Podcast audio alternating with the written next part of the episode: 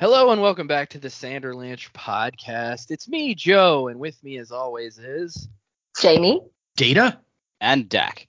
Yes, we're all here. We're talking about the Lost Metal, chapters 17, 18, 19, and 20, wherein we get a view inside Steris's mind, which is sad and sweet at the same time. We learn about kind of the physics of the Cosmere, which is cool. And we learn about maybe the sets making bombs, not so cool. And then in the next chapter, uh, we learn a little bit more about the new ambassador from the Southern peoples. And then in the next chapter, we get inside Wax's head. We learn a ton of stuff from Harmony, and Wax is set to go on his next great adventure. And in the last chapter this week, we find out some even more stuff about the Cosmere and the gods therein. So we've got a lot to talk about this week, I feel like. So hold on to something, everyone. The Sanderlanche is about to begin. No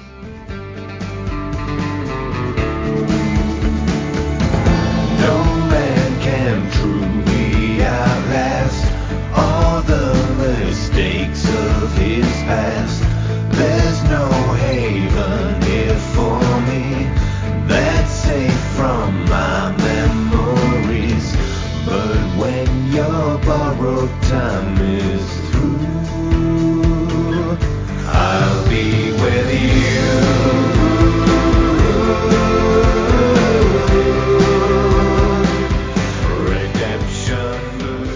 So yeah, we actually we get some answers to some very long-standing questions in these chapters, and it's just like knowledge nuggets, as Joe likes to call them. But there's just it's like a bunch of them. There's there's there's nuggets dropping everywhere. Uh, what did you guys think of these four chapters? Yeah, so uh, like I said in the intro, I mean, just the view inside Steris' head is just kind of it's sad and sweet and nice, and uh, there's some really good moments in these chapters where you get to see the relationship between Steris and Wax, and you really get to see how Steris loves Wax, which is really awesome. Some really cool moments, I think, just in in that in general. And yeah, we get so much information here. It's almost like I, I, I, was honestly shocked by the amount of information we were given in these chapters. I was like, wow, look at what, what okay, this. Oh wow, yes, this. Okay, I know this now. Okay, cool. And then I was like, oh, even more. So I was almost I almost felt greedy getting all this information dumped so that I, I you know I get to know all these things. But yeah, I, I loved it. I loved I love getting the info. Again, I think he's done a really good job in this book series in the second era Mistborn series. A lot of these uh, moments feel very earned, and I feel like these moments the characters almost when they're getting the information the characters are almost like wow it's nice to have answers. And and i think i think brandon may be doing this in, in, kind of a funny way saying like yes readers you are now like the characters. You're just happy to have answers aren't you? So it's it's i i think he's a little tongue in cheek there uh, unless i'm missing the mark but it's funny and it's cool. So yeah i was i was really uh, thrilled to get all this information that we got in these chapters and i'm looking forward to uh, what that's going to mean. And even though we did get a lot of answers, there's also some new mysteries and some new questions that were raised. So classic Brandon style. So really, really cool stuff. Really fun read. Yeah, yeah, you, you're never allowed to have answers without adding additional questions into the mix. That would just be too Sure. easy, right? Yep. So I don't. Uh, did you? Uh, we we got a new shard name this time too. So I don't know. Did you? Uh, what, what did you think of? Uh, Uh, I believe we got two. Yeah, well, we got we got the Oh, name we- of another person, but I didn't know if that was the shard name or not because it's not like it's not like the name. It doesn't sound like a shard name. It because it's odium or whatever. That that's that's that's an aspect. Um, is it? I Yeah, wasn't even you're- thinking about that. I was just thinking about the Sazed or the the harmony section. But yeah, yeah, you're right. Yeah, and, like no, odium is like hatefulness or something. Oh, okay. So I, I I knew that was another shard. I didn't know if it was like the name of the person because you know he names autonomy as Bavadin or Bavadin. Oh, gotcha. so I wasn't sure if that was the name of the shard, uh, like the aspect, or if it was the name of the person who's holding the shard. So, but yeah, no, autonomy. I thought it was a very cool idea, and I think it's well done. I mean, the thrall aspect, and when I say thrall, I mean like the avatar aspect. I feel like that's a little a little overdone, but it does have kind of a different twist on it. They're not mindless thralls. They they get raised up to basically aspects themselves. So that portion of it I think is pretty cool. Um, but yeah, the the idea of autonomy and how it's explained is very intriguing for sure. I'm glad glad Dak remembered that one because I'd totally forgotten uh, that we. Oh, I had it written down in my notes. Yeah, I had it written down. I forgot. So yeah, no, I I really liked it. I I actually really liked the Steris Steris chapter and getting her viewpoint. And honestly, there was a lot in there that I was like, oh, oh, I see a lot of me there, and I I'm not comfortable with it. But yeah, I. I, I love their relationship in this book, and I'm just so glad that they've actually found happiness together, like true happiness, not settling for someone else or anything like that. It's like this is this is the relationship that Wax was meant to have and what Steris was meant to have, and I'm I'm really loving that. I wasn't here last week, so I didn't really get to talk about it, but the having them sort of work off each other in the lab and, and getting all that stuff done, I was like, that's really cool too. So I yeah, I'm really loving them. All the stuff about autonomy at the end, I agree. I think the way they've done it is really quite cool. Having, you know, each um, avatar of, of Trell or Trell being an avatar of autonomy, and then they kind of take on their own their own thing. I thought was really good as well. It's sort of is like, okay, well, how many? You, we know that Trell is is an aspect of of autonomy, but how many other of these religions that are out there are autonomy doing their thing? Like that's a bit scary to me, but also I think that's going to unfold really, really cool.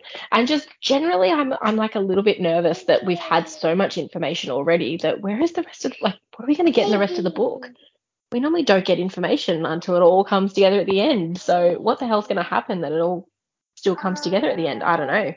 But it's cool. I'm really. It, it's very hard to stop at the end of each set of chapters so far this book. Mm, yeah, I see that.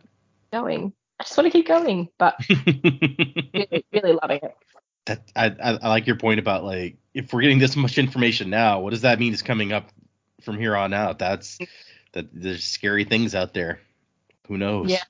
But I I knew when we were doing last week's, I was like, oh, Jamie's gonna love the the them working together in the lab because it is just so cute. Like I love the two of them together and how happy they are. Yeah, it's it's it's so nice, and just all the stuff that she's thinking of, and then Wax is making sure that she knows like that it's important that she's thinking of these things, and that he really appreciates it, and it's just really cute. Also, I really appreciate the level of research that Brandon's put into all the the scientific aspects of it.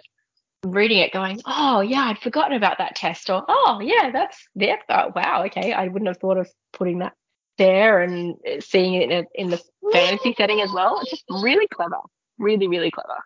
Yeah, the scientific examination of it, even when it doesn't make any sense, like when they put the the Trellium in there and it's like it's like the full spectrum, but also red jumps off the charts for some reason. That must prove that it's magical. So them trying to examine it all scientifically and like how just how much work goes into that here and all the descriptions. That's one of my favorite parts where i'm like this i like this. This is uh, it, it's like reading uh, uh, an actual mystery book or something where they're trying to do that stuff. Very impressive.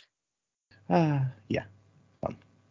Yeah, no, to like definitely just info dump these chapters and like, holy shit, we're getting all the answers. Like after all the speculation of, oh, which shard is Trell to have Sazed just come out and just go, oh yeah, it's autonomy. I'm like, oh, okay, cool. even wax is shocked by that Mystery solved. I mean, there was, I think there was a moment like that in the Dresden files where Harry Dresden was prepared to go through hell to try and find the answers for where he needed to go uh, in changes, and then the person he was talking to just drops it on him. He's like, uh, what do I owe you for this information? No, oh, nothing. Take it. Oh yeah i know what you i know exactly what you're talking about yep there Right sure on. was trying to drop spoilers into that one because that was a massive book, but um, yeah, but like definitely, yeah, just so much going on in these chapters. Again, the Steris chapter, fantastic. I think if there is like aside from just all the information we got, the thing that really threw me in these chapters is oh. We, it's revealed that Hoid is in on this to the main characters, but also there are other people who know about him and are like Mhm. watching him. I'm just like, okay, does Hoid have buddies, or are these people like working with him as a means to an end, or because like Hoid has never struck me as someone who works as a team. yeah Um, not so much So the fact that he's got I don't I don't know about friends, but I don't know. Is it is it is his other is his other buddy the old lizard going to show up as well? Who? Geez, man, there's a this opens up so many possibilities. So yeah, no, just so much going on here.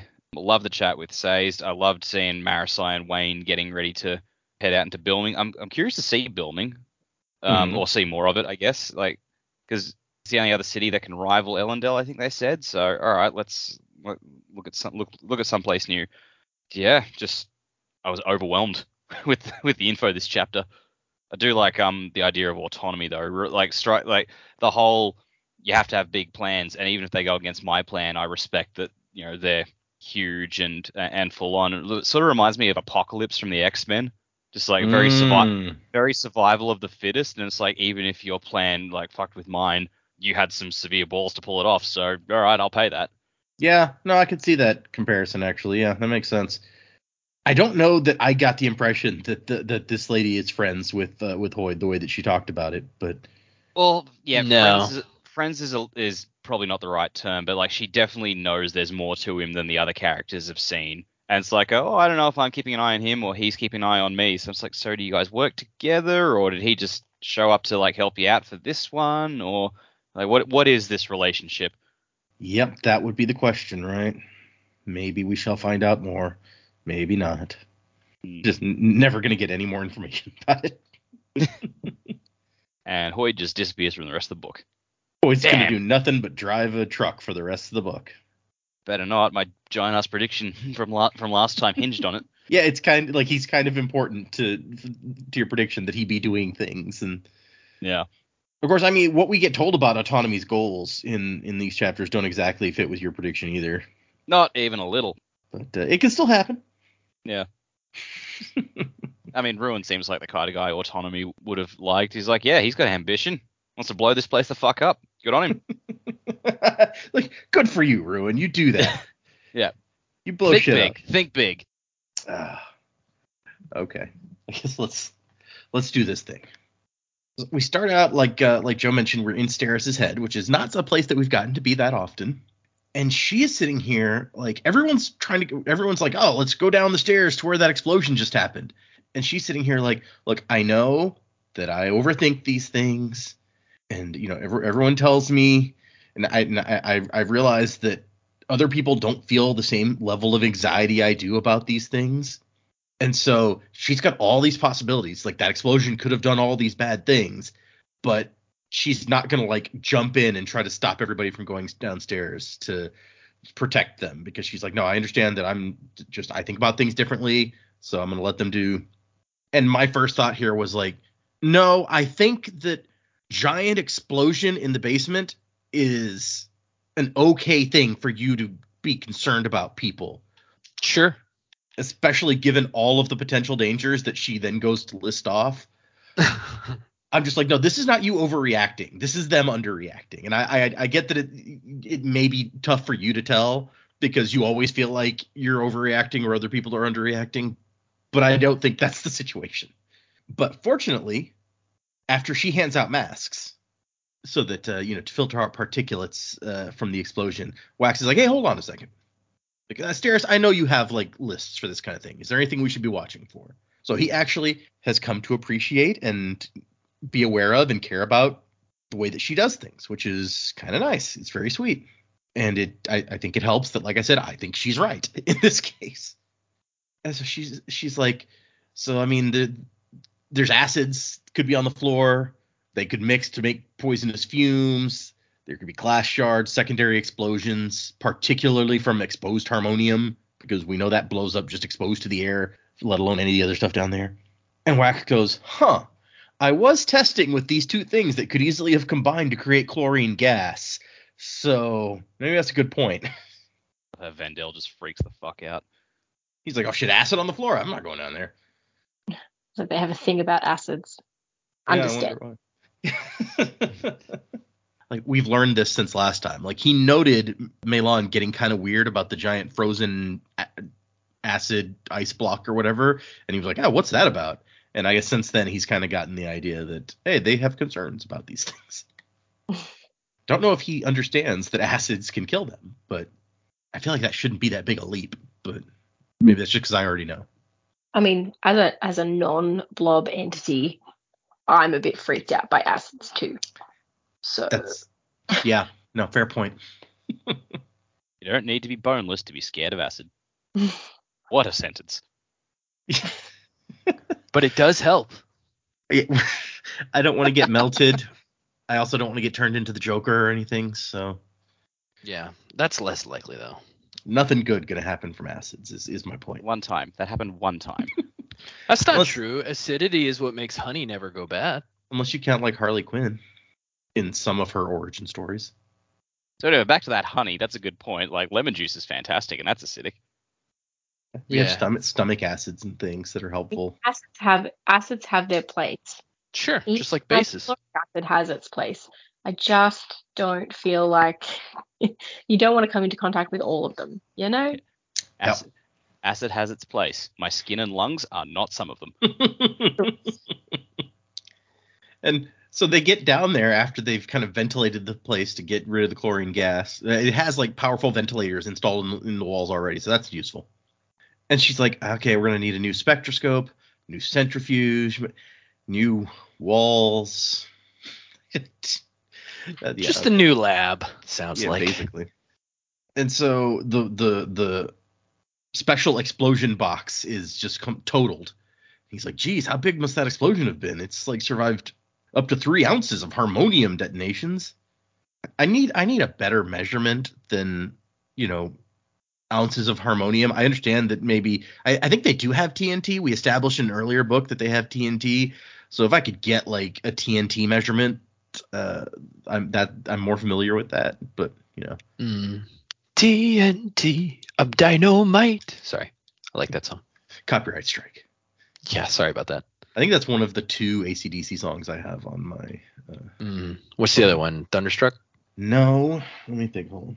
Long way to the top.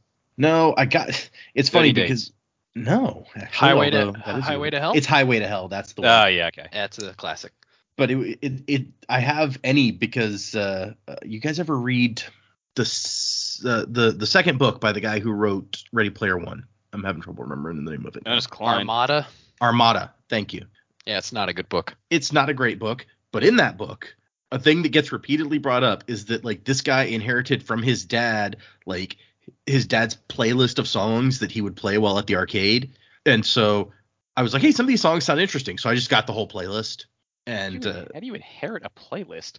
uh, I mean, I think it was I don't on, remember. you know, yeah, his- it's like his- on something. Yeah, it's on like a, a cassette tape or I don't or DVD or CD. I don't remember. It's Man, n- you it's not. hope like you today. inherited something else. Like that, that'd be a shitty will reading.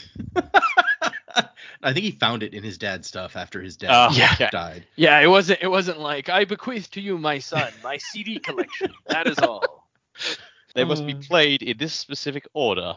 But yeah, so that that's how I ended up with any ACDC songs because there's actually a lot of ACDC on that playlist, but several of them were like uh, ones uh, like instrumental songs, which I like my songs to have some words, so I didn't. Right. Uh, I, I didn't keep those, but anyway, so that was a, a weird tangent, but so they get he gets in there and he finds some like leftover remnants of metal.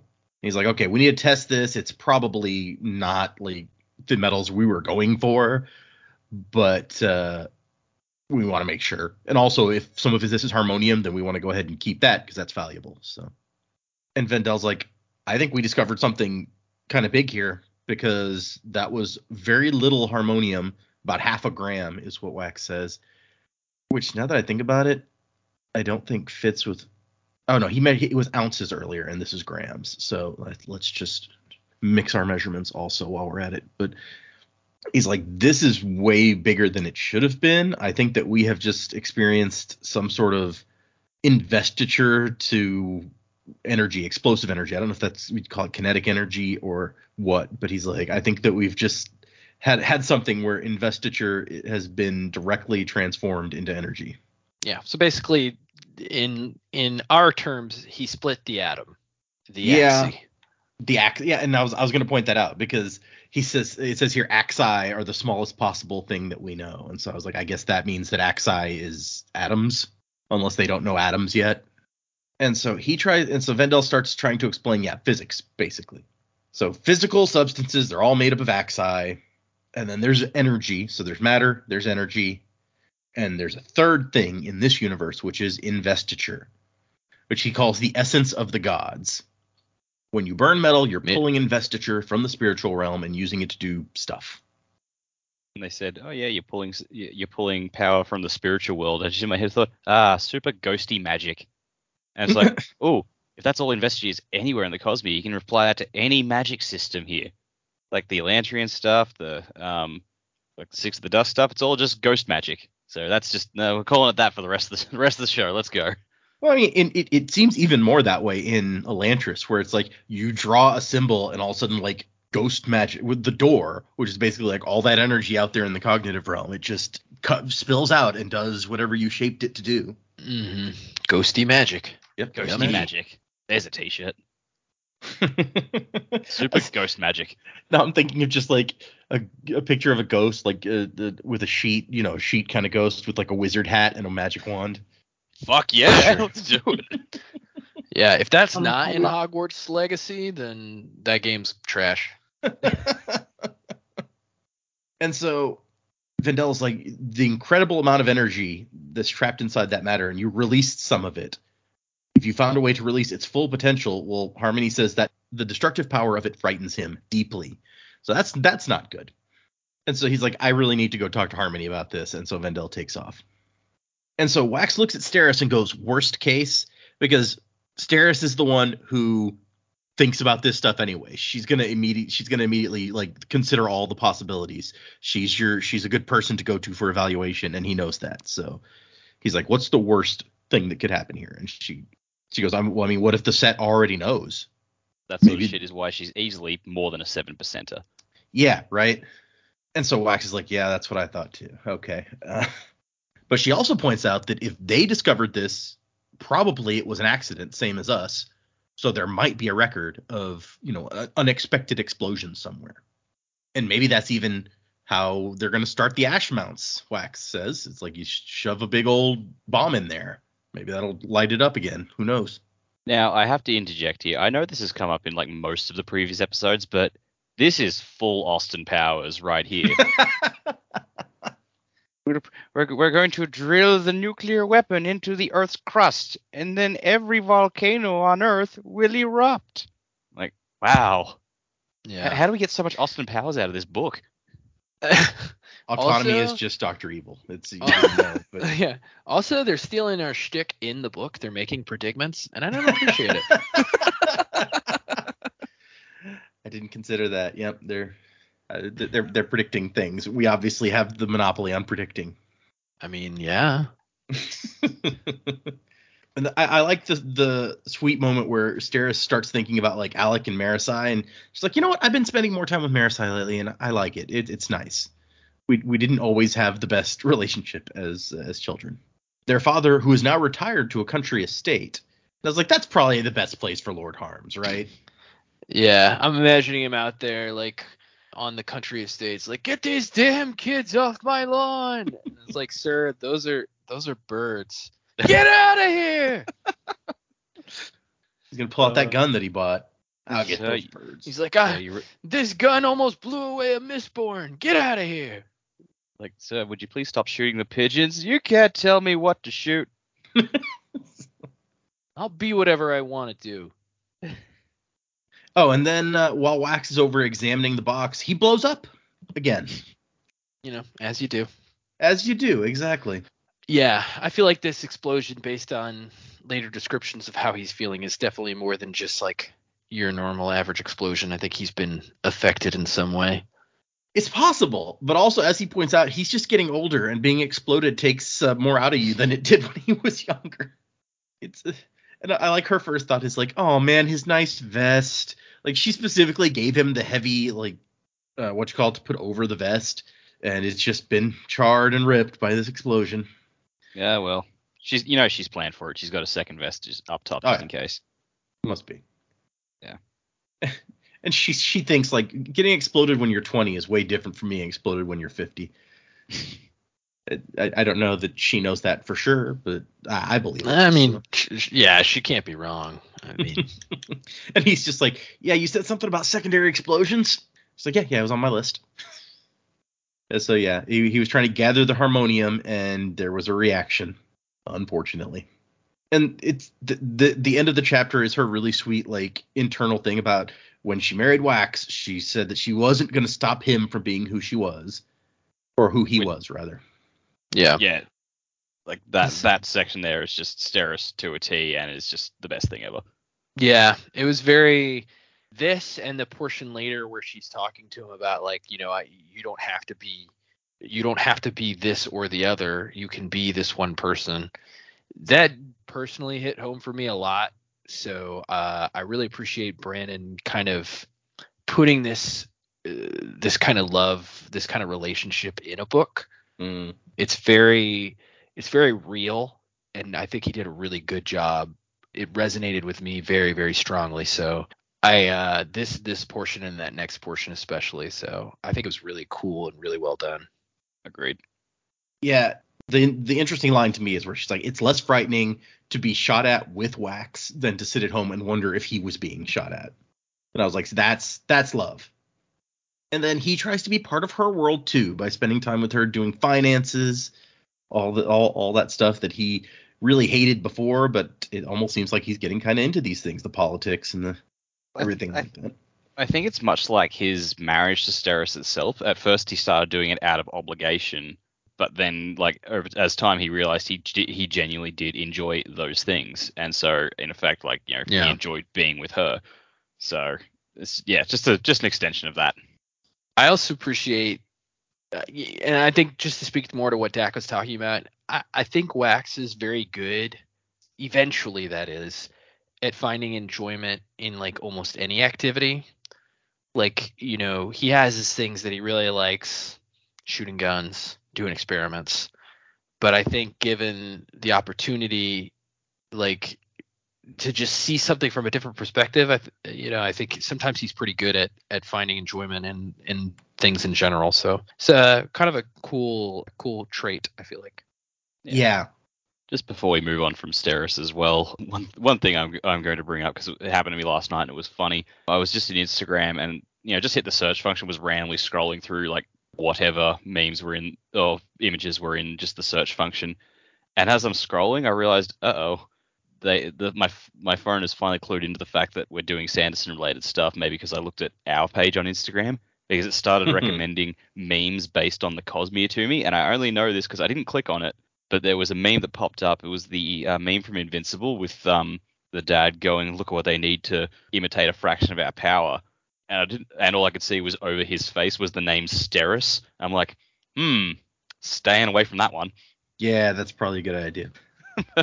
like, oh crap, Instagram's finally caught up. Now I want to try to find this exact uh, meme about Steris. it it may even be like last night I added, uh, or no, maybe it was today. I mean, it might have still been last night for you, but anyway, I realized that a lot of fun pages were following our Instagram, but our Instagram was following almost nobody. And I was like, you know what? Let's let, let- let's return the love and uh, follow Oh, some sure. of these like uh, you know Sanderson fans or Sanderson uh, people who post a bunch of those memes and stuff. So I I added a bunch of uh, I followed a bunch of accounts from our account uh, last or this morning or Mm, something. So, Maybe maybe that's why it threw it in Dak's algorithm. Yep. Yeah, could maybe. be. And so Marasi and Alex sit down, and he's chewing gum, and he, it says that chewing visibly was a cultural taboo for him, which she finds odd because it's like, shouldn't eating be the one thing you lift your mask for? Which, yeah, that occurred to me too. I was like, did, did they like lift their mask, stick some food in, and then put it back down to chew? Like that, that seems like a pain in the butt. Yeah, whatever, man. They, their culture. Right? Yeah. yeah, that's how I ate during COVID, so they can do it. Yeah, okay, fair point. And we find out that from Allik that the new ambassador is Dahl the Primary. He is very well respected by the hosts, capital H hosts. And Marasi has to explain to Wax, no, no, respected by the hosts is that means he was successful in war. And they're like, oh, okay, so he's like a warrior, a war leader guy. That's not good. Turns out he's the reason that all the other tribes have united into the Malwish Consortium. He went down there and just beat everyone up. Could be. And Alex says that it's not exactly a threat, but if the consortium has finally been achieved, the five nations agreeing to put a common face northward, then it's a symbol. They send you their best and they want you to know it. And I like I love I love him calling wax wa- ad, adjective Waxillium. He's like I can't I can't come up with uh, with names to throw in there anymore. So you're adjective. They want you to know they will not be bullied. And so apparently leaving the bands of mourning behind in the last book is kind of a big deal down south. Allik tries to explain it. He's like, it's it's like like we left you with the body of our dead father, a body that is also a powerful weapon. No one was happy about this. And then Wayne comes in and goes, "You all got blowed up, and you didn't wait for me." And Sarah says, "Waxillium got blowed up. The rest of us merely witnessed it. I think he did it on purpose to annoy you." Uh, see, as opposed to that previous section that had the the weird Steris line where he's like, "Oh yeah, explosions happen around wax or whatever." This feels like how Steris would talk about it. It's like Waxillium got blown up, and Wax goes, "I've been reminded quite profoundly that I'm at least two decades past prime exploding age." I, I now I'm trying to think like when exactly is prime exploding age? Uh, I got to make sure that I'm not there any longer. I don't want to do any exploding. Uh, 23. Okay, that's I- fine. Your risk of being in an area where you're going to explode, though. I guess you never know. Probably not nearly as much as wax. Yeah. I mean, I'd hope not. No, I just hear. Jayne, I hear Jayne's voice from Serenity. I, I, I don't want to explode. and then uh, Marasi is like, "Glad you're back, Wayne. We need a plan." And then he's just like, "Yeah, I'm glad to be back. Being fifth in the room is what every feller wants." He's he's still, you know, Aw. It's just So been a couple hours since his breakup, so he's not. Uh, he's he's still Yeah. a little bit sad. Yeah. Are you still on about that? She called you a great shag. Get on with your life.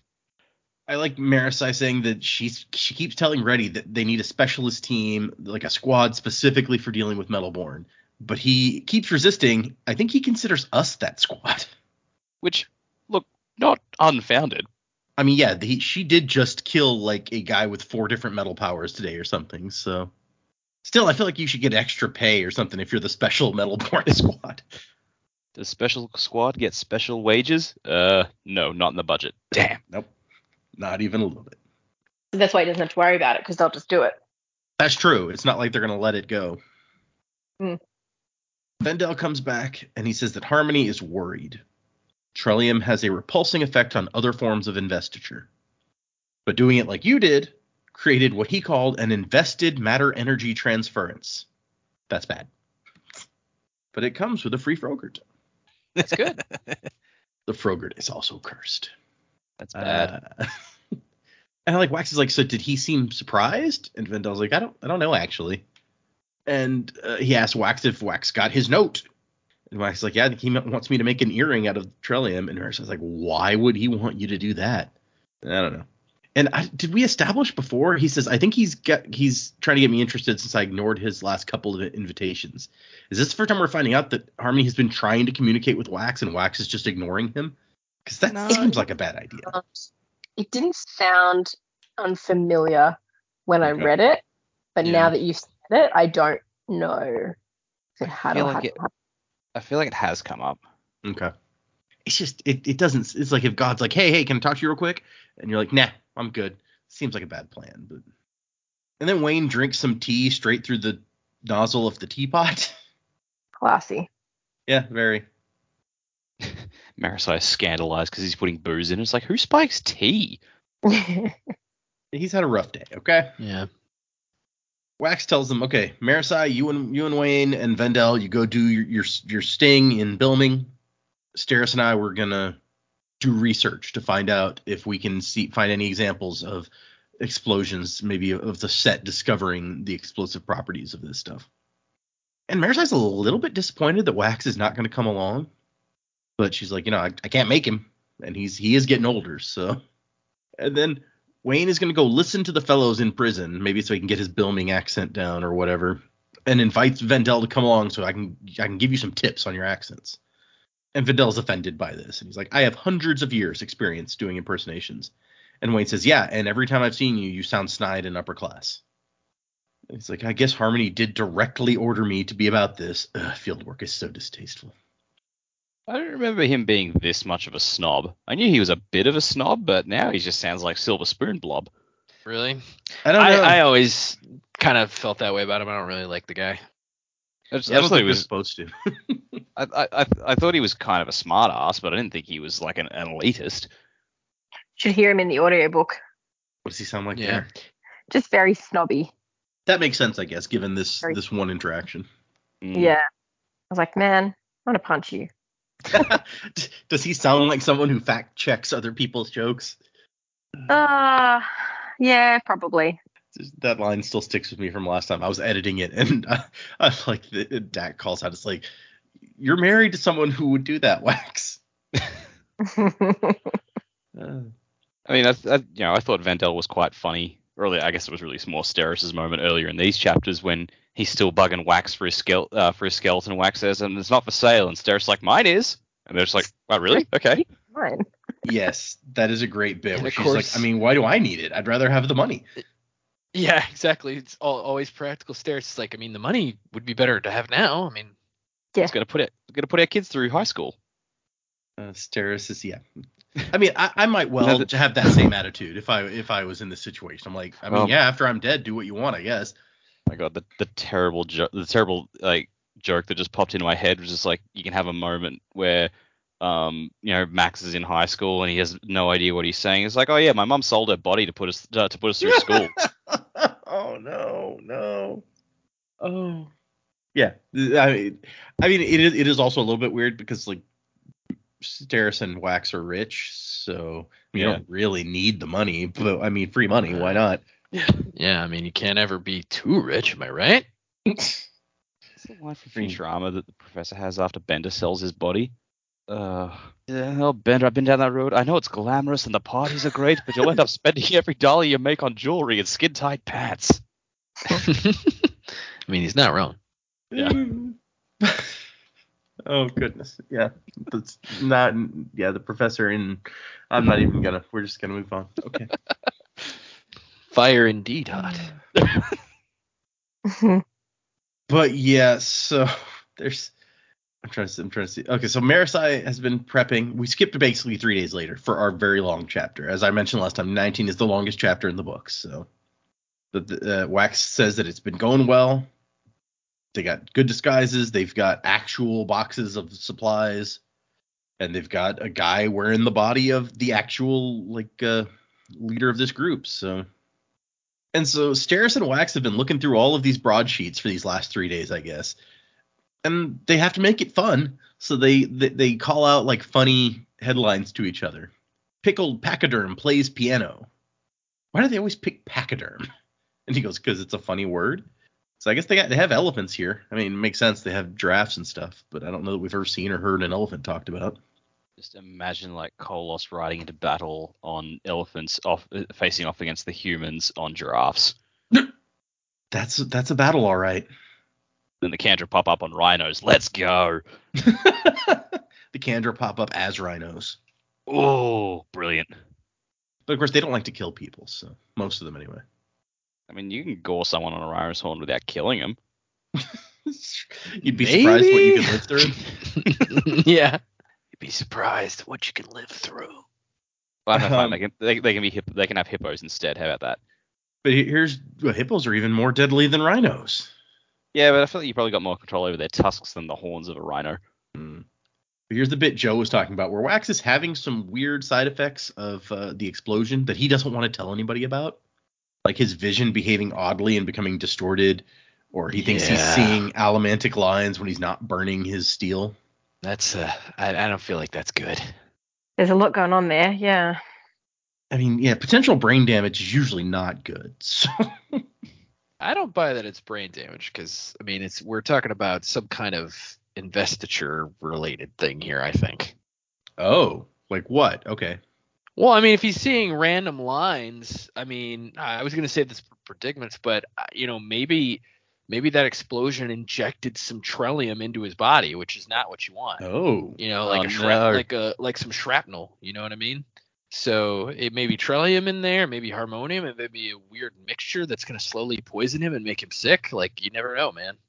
Yeah, I guess we have no clue what if you could burn Trellium or what it would do if you could burn it. So I, probably nothing good, right? I mean, how how would he burn it though? He can only burn one metal. He's not a Mistborn.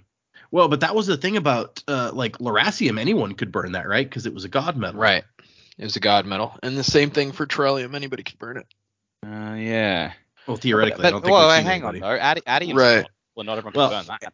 and that that was the thing that I think ends up being because we we discussed briefly, although I was like, it's not really a big deal, let's move past it. That not long ago, Brandon had like a retcon where he's like, oh, that atium wasn't like pure atium, that was this atium mixed with something else, and so it wasn't really like what it what we saw in those books wasn't what like pure atium would do. No, I completely forgot we had that talk. And I think it may be because Atium would be burnable by anyone because it's a god metal. That's my theory Right. anyway. I don't know that it's actually been discussed. So that means that Trellium and Harmonium potentially could be burnable by anybody and could do who knows what. But I mean, who would try to burn Harmonium when getting it wet makes it explode? oh, that's a good way to lose, lose your lower jaw. Yeah, right. You can lose Oh, a like lot. no, like um, you go. I was just that you can suspend it in oil, so it can be in certain substances. Maybe it's just the the hydrogen and oxygen in that specific combination for water that it re- reacts to. Mm. Is it?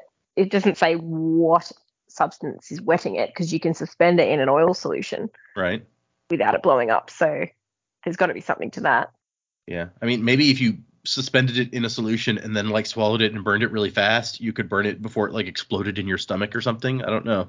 Mm, wouldn't want to be the first one to try it. No, because then what if you couldn't burn it after all? Like it turns out, oh, not everybody can burn this. Then you're screwed. You're walking dynamite. Yeah. No, it's like. You, you just down it, and everyone's like, "Did it work?" And the guy's like, "I don't know. Did you ever see Alien?" so yeah, I didn't even. That's a good point, Joe. He, he could have gotten some of this stuff into him, and it might not be good.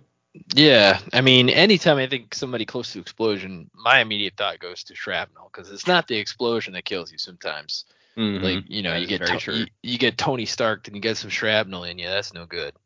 And so they they haven't found anything really solid to indicate that the set has uh, discovered, which is why they're still looking, obviously, and calling out snake sneaks snoring snails. I have to admire them for committing to the gimmick. and Steris is like, uh, "Do you wish you'd gone with Marasi and Wayne?"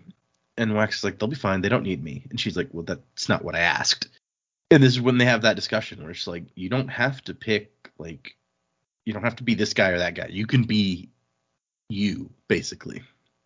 Yeah, and I've talked about it already, but this is just a it's just a really nice moment. It's like I've Yeah. I've struggled with this personally in my life, like it, you know, as uh, being a part of a relationship or in a marriage, and it's like I don't have to, you know, can I be me or or do I have to be the best husband, like this this ideal husband? Do I have to be this ideal father, or can I just be myself?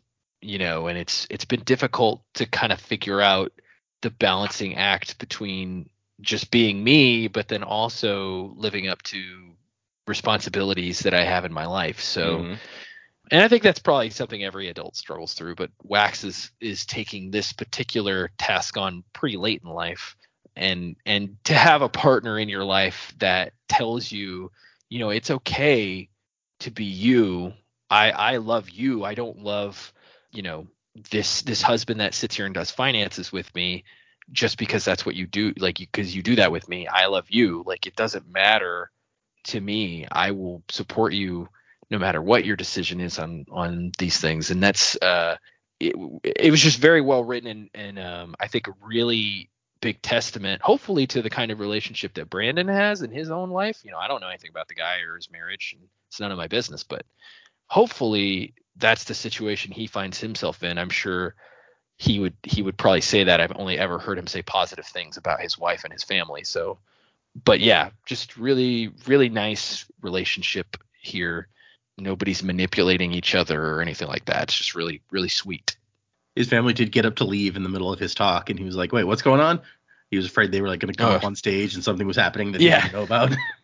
He was like, "Oh, okay, you're leaving. Bye." it's like, all right, see you later. You hear me talk enough, I'm sure. Given how much that guy writes, like how much time out of his life he spends writing, he must have like a pretty understanding wife there. Uh, although I guess he was probably like that when she married him, so she kind of knew what she was getting into. Somewhat like Steris and Wax. Yeah, actually, that's a good point. And so sh- they start talking about he, he's he's like this situation is so big. Like last year when Vendel asked me to go on a mission, it didn't feel this urgent, which is because Vendel asked to go and recover like a spike from one of his friends. It wasn't like the world is going to end and the ash is going to return. This does seem bigger, yeah. That wasn't last year. That was like six years ago. Oh, that's true. So what's he talking about? What's this one last year when Vendel offered him a mission? Maybe that's when Harmony tried to contact him most recently. I didn't think about that. I just assumed that he was talking about. Yeah, I misread that. You're right. Oh yeah, that's true. I misread the same thing. Did Brandon misread it? Did he mess up? Might be a typo. Who knows? In fairness, it's like in Bands of Mourning, it's it's not exactly like Vendel offered him that mission. Like they kind of strong armed strong armed him into it.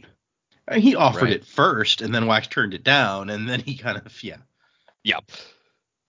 And so he's like, wait, we shouldn't be looking for accidental explosions. We should be looking for intentional ones because if they discovered this thing, then they would have been testing it.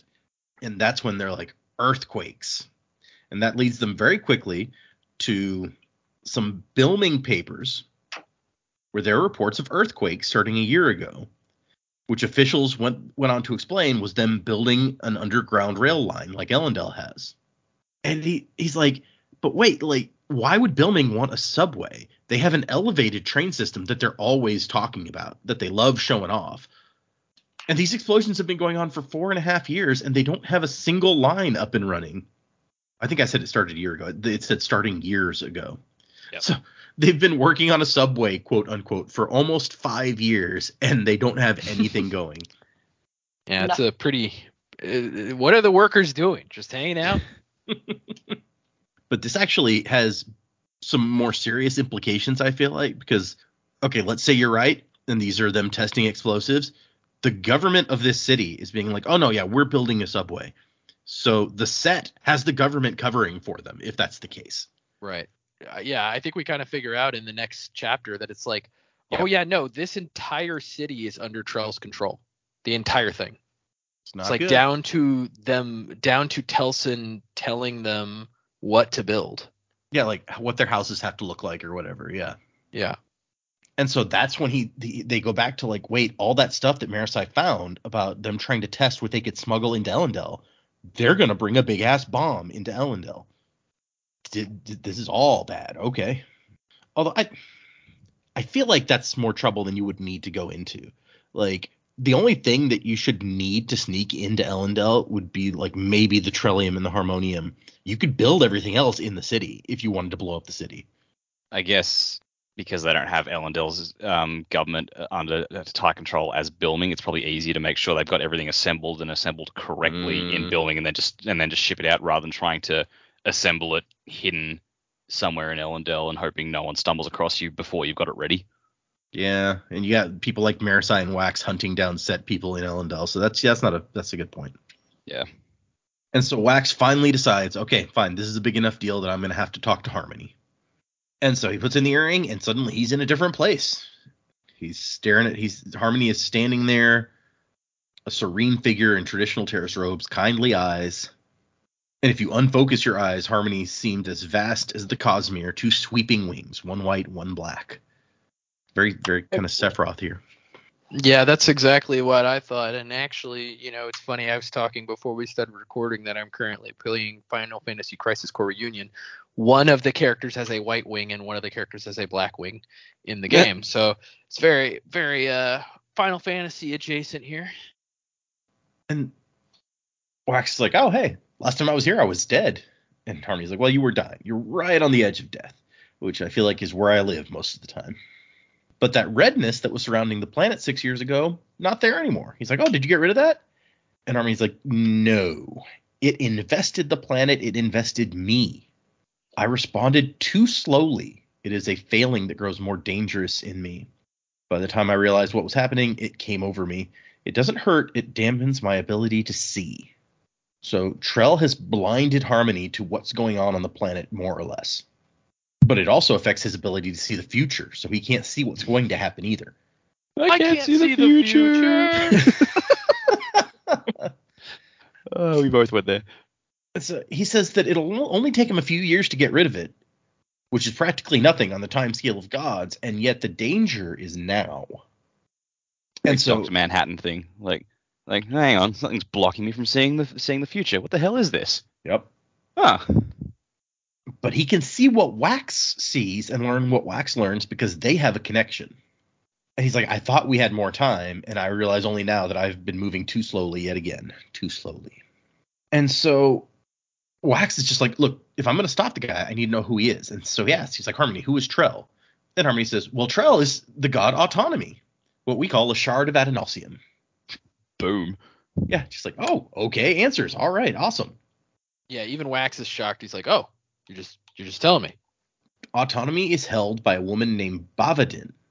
Her many different faces or avatars act with independence.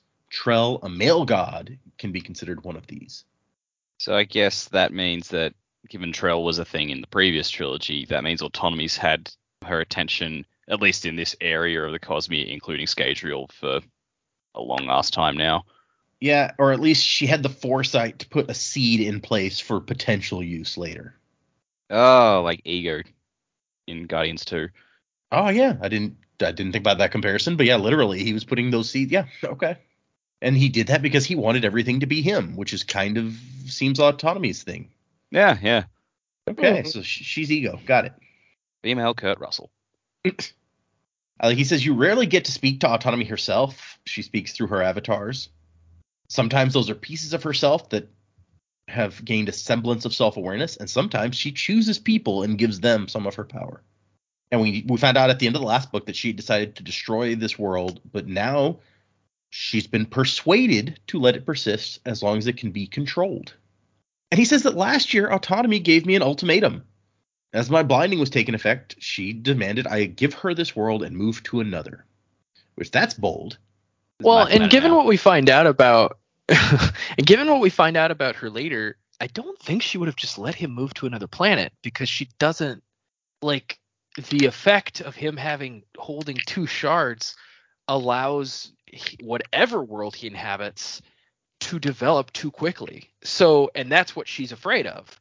So it doesn't really make sense that she'd be like, ah, just move to a different planet. It's like, no, she wants to. That's that's not gonna work. Yeah, she's like, if she's talk, if she's talking about destroying this planet because it's a threat to her, then that's got to be because of Say's influence.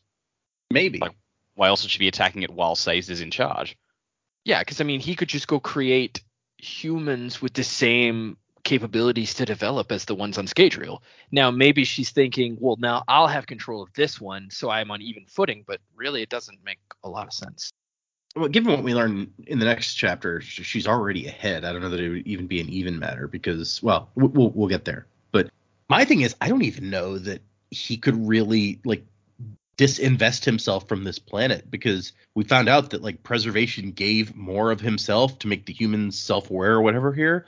So like Sazed is kind of deeply invested in this planet. Ruin and preservation we think created this planet. That's at least what Chris theorized when we read the the the essay on this system. So I don't know that he can just go off and leave it to somebody else. You know If he much of my wanted to. blood and sweat is in this place. But uh but yeah, I mean he he wasn't going to say yes regardless. So moot point maybe. And so one of the last things he saw was the person autonomy has chosen as her avatar and it is Wax's sister. So This is an interesting note that she was the leader of the set. I know that she's like we said, oh, she's the one who recruited Mr. Suit, but I didn't realize she was in charge of the whole thing. Maybe she wasn't the last time we saw her Oh, okay. because this uh what does he say? It says the leader of the set. Well, no, I mean, he says autonomy offered me an ultimatum last year as my blinding was taking effect. So that's five years after the last time we saw her. She could have risen. Oh, yeah. Okay. Good point. Especially since we saw autonomy kind of culling uh, some of the set uh, in at the end of the last book. True. And so he's like, "Oh crap, I'm I'm going up against Telsin, and she's gonna have like god powers or something. That's not good." And Wax is like, "You're only telling me now?" And Harmony's like, "I contacted you a year ago. You just didn't want to talk to me, and I was trying to respect that." The narration is just like, damn. Damn, yeah, that's the. Co- and at this point, when I was reading this for the first time and recording my reactions, I was just like, Harmony, this isn't like your ex boyfriend that you're like, oh, I wanted to respect your need. This was the fate of the world. Maybe this is more important than like, oh, I wanted to respect your desires. Yeah, it's a it's definitely an oversight. He says, Wax, it is time again. I need a sword. And he asks, like, do they know about like Marasi and Wayne's plan? Are they in danger? And Harmony's like, well, I, I, I, I'm blind. Like I told you, I can't see. I don't know. I wish I could. I've tried to handle this in other ways and I've failed. So I've come back to the one weapon I've always been able to rely upon. And he gives us an interesting. This maybe information we're already aware of, but he's he says that shards have what we call an intent, capital I, a driving motivation. He- I have two of them, pr- to preserve and to destroy. Autonomy is driven to divide off from the rest of us and go her own way. She pushes her followers to prove themselves and rewards those who are bold and survive against the odds. Which this this very much sounds like survivorism to me. I almost Hmm. feel like uh, Autonomy and Kelsier here could be buddies. Maybe they are. That's true. They could be. Ah, yeah, I don't know. That's crazy. I th- this is uh, very intriguing, very interesting, and it's so funny because you get you get two different like aspects of personality here. That thing that Harmony says, like she rewards those that do well, and my immediate thought was when he says that, what does she do to those that don't? Hmm. And then you know, Marasi is the one who actually asks that to Moonlight, and is like, what is what do they do to the that don't? Oh, they're not bad stuff. You know, it's just kind of funny. It's like you, you Wax doesn't think to ask, but Marasi does. hmm Well, Wax is very concerned about Telsin. Basically, he's just thinking of, uh, well, she's gonna have god powers. This is not good. I don't like her. She tried to kill me. So she was already insufferable to deal with, and now she's God. Ugh.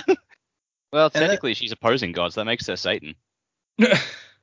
and then Harmony mentions, oh, also, Autonomy has an army from off-world mobilized to invade and destroy everyone on this planet if Telsin doesn't succeed in what she's doing. Yeah, you know, so just the usual stuff. No big deal. Uh, you know, I didn't think that was necessary to mention before this point, but here it is. So either Elendel gets like magic nuked, or an army invades to kill everyone. This is not column A and column B are both bad. Yeah, we definitely thought. Well, I mean, it's the last book in this era. There's got to be some like world-ending type stuff possibly happening, and yeah, sure enough, here it is. And then we finally ask about the Trellium earring, which is what I was like, I want to know about this. And he says that uh, he he talks about Vin a little bit, but he's like basically the Trellium spike will connect you to Trell's avatar, like you're connected to me.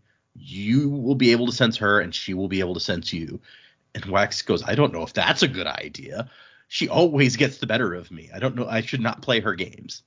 And you but know, Harmony, the dumb place my mind went to when this happened. I'm just like, Wax, don't you put the spike in.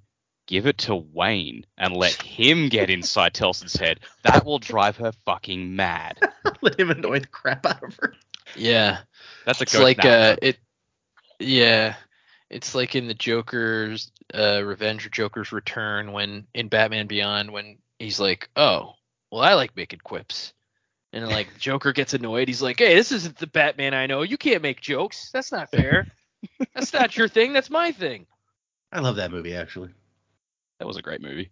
Return of the Joker, by the way, is the name of it. And I, like Harmony's just like, I mean, yeah, you, use use the earring, don't use the earring. It's a tool that I made for you to use, so whatever you want to do with it. And then he says that I've lost games over and over again against autonomy, but I still have help I can send you. Some do not realize I was behind their mobilization. So he's got help, and I guess from multiple sources, because I guess some of the help he's sending does know that it's from him, and some doesn't. And so he says, Will you be my sword again? And Wax goes, Is it absolutely necessary? And Stace goes, I mean, it depends on uh, how you feel about your sister taking my place as this planet's steward. And uh, Wax says, Wait, that could actually happen? And Stace says, Yes. And Wax is just like, Damn, again. And so he disrupt Telsin's plan and autonomy will abandon her. That's our best bet. And then Wax like, but what about the army? He's like, well, we'll have to hope that we have time to stop them after we stop your sister. This is this is not a great plan. Yeah, it's like yeah, one thing at a time, dude. Who knows if we have time for one thing at a time though? Yeah, but that doesn't mean you should just like, oh well, we can't focus on Telsin because we've got to worry about the army because then Telsin's still got her thing. Like That's Telsin's true. the more immediate threat, so it's like, yes, you need to prepare for the army, but you still need to focus on her because she's coming sooner. Wax sees Harmony differently in this moment as someone doing their best while being crushed between opposing powers. He needs help, and I'm all there is. And the conversation ends with like, "Is there anything you're not telling me?" And he says, "Well, a lot of things actually. Will any of them hurt, like what happened with Lessie?" He's like, "Well, not on purpose, but I can't promise you'll survive, or that if you do it, will be without pain." And then it says, "God asked, do you trust me?" And Wax says, "No, but I trust her less." that's that's sad, but okay. And I understand why he wouldn't trust him, but we I, I still like Sazed, so it, you know it, it it's sad. And let's see. In the meantime, okay, he comes back to Steris and he's like, "I'm gonna have to go. I'm sorry." And she's had his mist coat laundered for him, which is good because it had that stinky bun in the pocket for who knows how long. And then there's a knock at the door, and he goes out and finds 16 metal vials. One of them with red paint that says use the others instead of your normal vials and use this last one only in emergency. Yeah, which I was like, I don't know if this was from if this was from Harmony, I feel like Harmony would have just said, "Oh yeah, I'm sending you some stuff." He said he was sending help. Yeah, but the fact that the person didn't stick around to like say, "Hey, here here's this stuff from Harmony," that and you know, the letter doesn't say dash Harmony or something like that. It's like that that kind of perturbs me. You know, I mean, could anyone else have known that he was about to head out on a mission? He didn't even know until he talked to Harmony. Telsin I mean, I could've arranged to guess. set set something up. It's possible. Yeah. I don't think it's the set. I think it might be our new our new friends, but who knows? Mm, the, Does- the the diamond logo people. Does he Yeah. still have the the earring in? Oh, the Harmony earring. Yeah. Um, did it say he took it out? Let's see. I don't, I don't think it does. No, it doesn't Um, mention it. Because I mean, in Alloy of Law, when he found his trunk full of all his his guns and stuff, like Harmony's just like a "You're welcome" in his ear. Like you'd think Harmony could have done the same here. Mm, it's true. Okay, and so the so yeah, I guess who knows? It'll be it, it- these are good or bad vials, one or the other. It's actually just cyanide. He pulls out a strong box with two fully aluminum pistols from Ranette, Vindication 2 and the Steel Survivor, which okay, these are cool names. And he's even got some rounds designed with secondary explosions for dealing with hemalurgists, which that's badass. Nice. Makes me think of like the Avengers when Loki catches the arrow and just looks at it condescendingly, then it literally explodes in his face. Yep. Uh, let's see. There's more in the box, including Ranette's most deadly design, which he decides not to take with him, which is a huge disappointment to me. I'm just like, but but but the deadliest. Why would you not take that? Because he's not a soldier, he's a lawman. Eh, come on. And I also like that he has a belt with a pouch lined in aluminum for holding his metal vials, so they can't be pushed away from him in in the middle of a fight. That's really smart. And then he tells Steris that she's going to have to take care of the, the Senate and the governor while he's gone because this is not a good time for him to leave with the new ambassador and all the stuff about to happen, especially if a bomb is on its way to the city. And she's like, I mean, we could ask somebody else. I'm not good with people. I'll, I'll just mess it up. And he's like, I think that you're absolutely the best person to represent our house.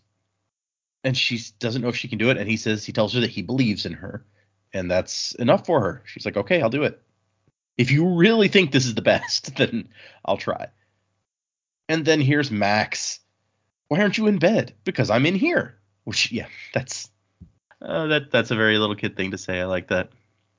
And he's like, You're, you you need to go fight monsters if I can find them. And he, Max says, You can. You're the best detector that ever lived. Uncle Wayne told me. No. He said you can find any treasure there ever was to be found. And then there's the cheesy and sweet bit where he's like, I've already found the best treasures, Max. Now I have to keep them safe. Bum bum bum. The more you know, or you know, some kind of sweet thing. and that's the end of part one, which was a very dramatic and cool way, way to end part one, I feel like. And so we got one more chapter left, but first we have another broadsheet page. Beloved editor still missing. It's been eight days since our editor's husband and children pled for her safe return. And this mayor don't fuck around. No, right? Yeah. He says something against the mayor, and so she vanishes, which is just that's that's not the way that you want a city to be working. No, this guy sucks. And then there's an ad for Vif Sparkle Tonic, which it's Vif with an exclamation point. I know the diff, give me Vif. Oh boy. Oh god, what a terrible tagline. I thought I thought it was funny. And then and then there there's the thing about the the the uh, underground railway that's being constructed. It's, it's, Yeah. It just it does seem so bad. Initiated over four years ago with a bloated budget that rusts the metals of every filming taxpayer. Uh, that's good. You know, I, I I appreciated this um, broadsheet purely for the fact that this was one of the ones at the con. It's true. Oh, It cool. was. Yeah. Because there were, yeah, the- I mean, the broadsheets from each of the book were there. I have all four of them around here somewhere. But owner of soothing parlor grateful for public agitation. I like that note. That was, I do think like maybe I should adopt that phrase into everyday life. You know, if something goes wrong at work, I'm just like, oh man, they're really rusting my metals right now. but my f- absolute favorite section of of this is Allomancer Jack settles with Sidekick. Apparently, there was a lawsuit or something between Jack and Handerwym Terrisborn. Which is just the best thing ever. So Handerwym says that Allomancer Jack skimmed his uh, his stakes in the company to invest in new media ventures, which did not pan out apparently. and Jack's quoted in here is like, "Oh, this is this was always my intention to train dear Handerwym in the ways of greatness, and then cut the apron strings." This is like, and then when they get his follow up reaction, it's like the most kiff he's ever. He's got like, I just imagine his head on his hand, his hand on his head, like, yeah, no, that's that's not what happened. When, when asked for comment, Terrisborn just closed his eyes and sighed. Yeah.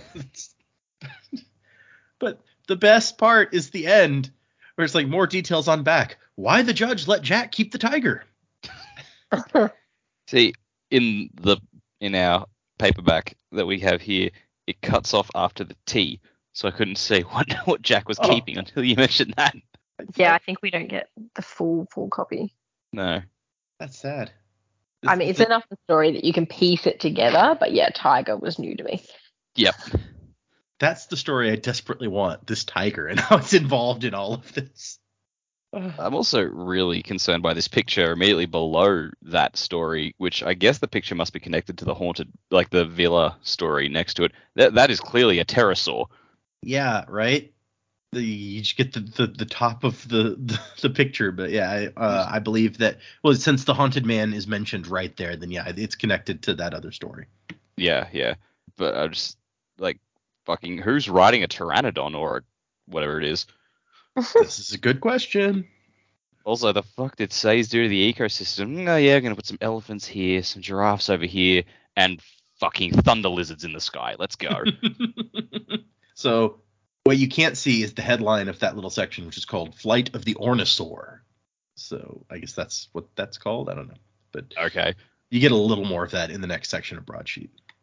Uh, so our last chapter is chapter 20.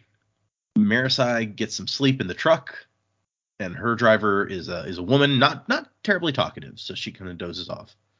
But when they get to town, when they get to Bilming, which is a chief port for trade with the southern continent, so it says that most of the trade with the south is being handled by ocean ships and not airships, which kind of surprised me.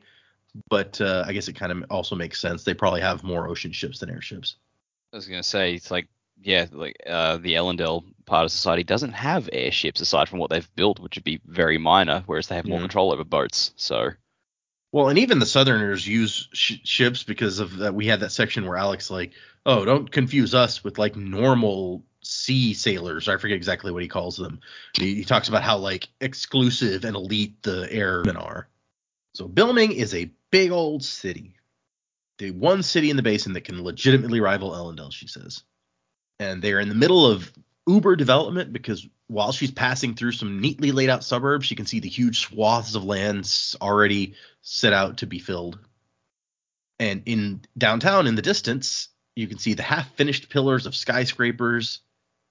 rising up like m- the mythical spires of Kredik Shaw.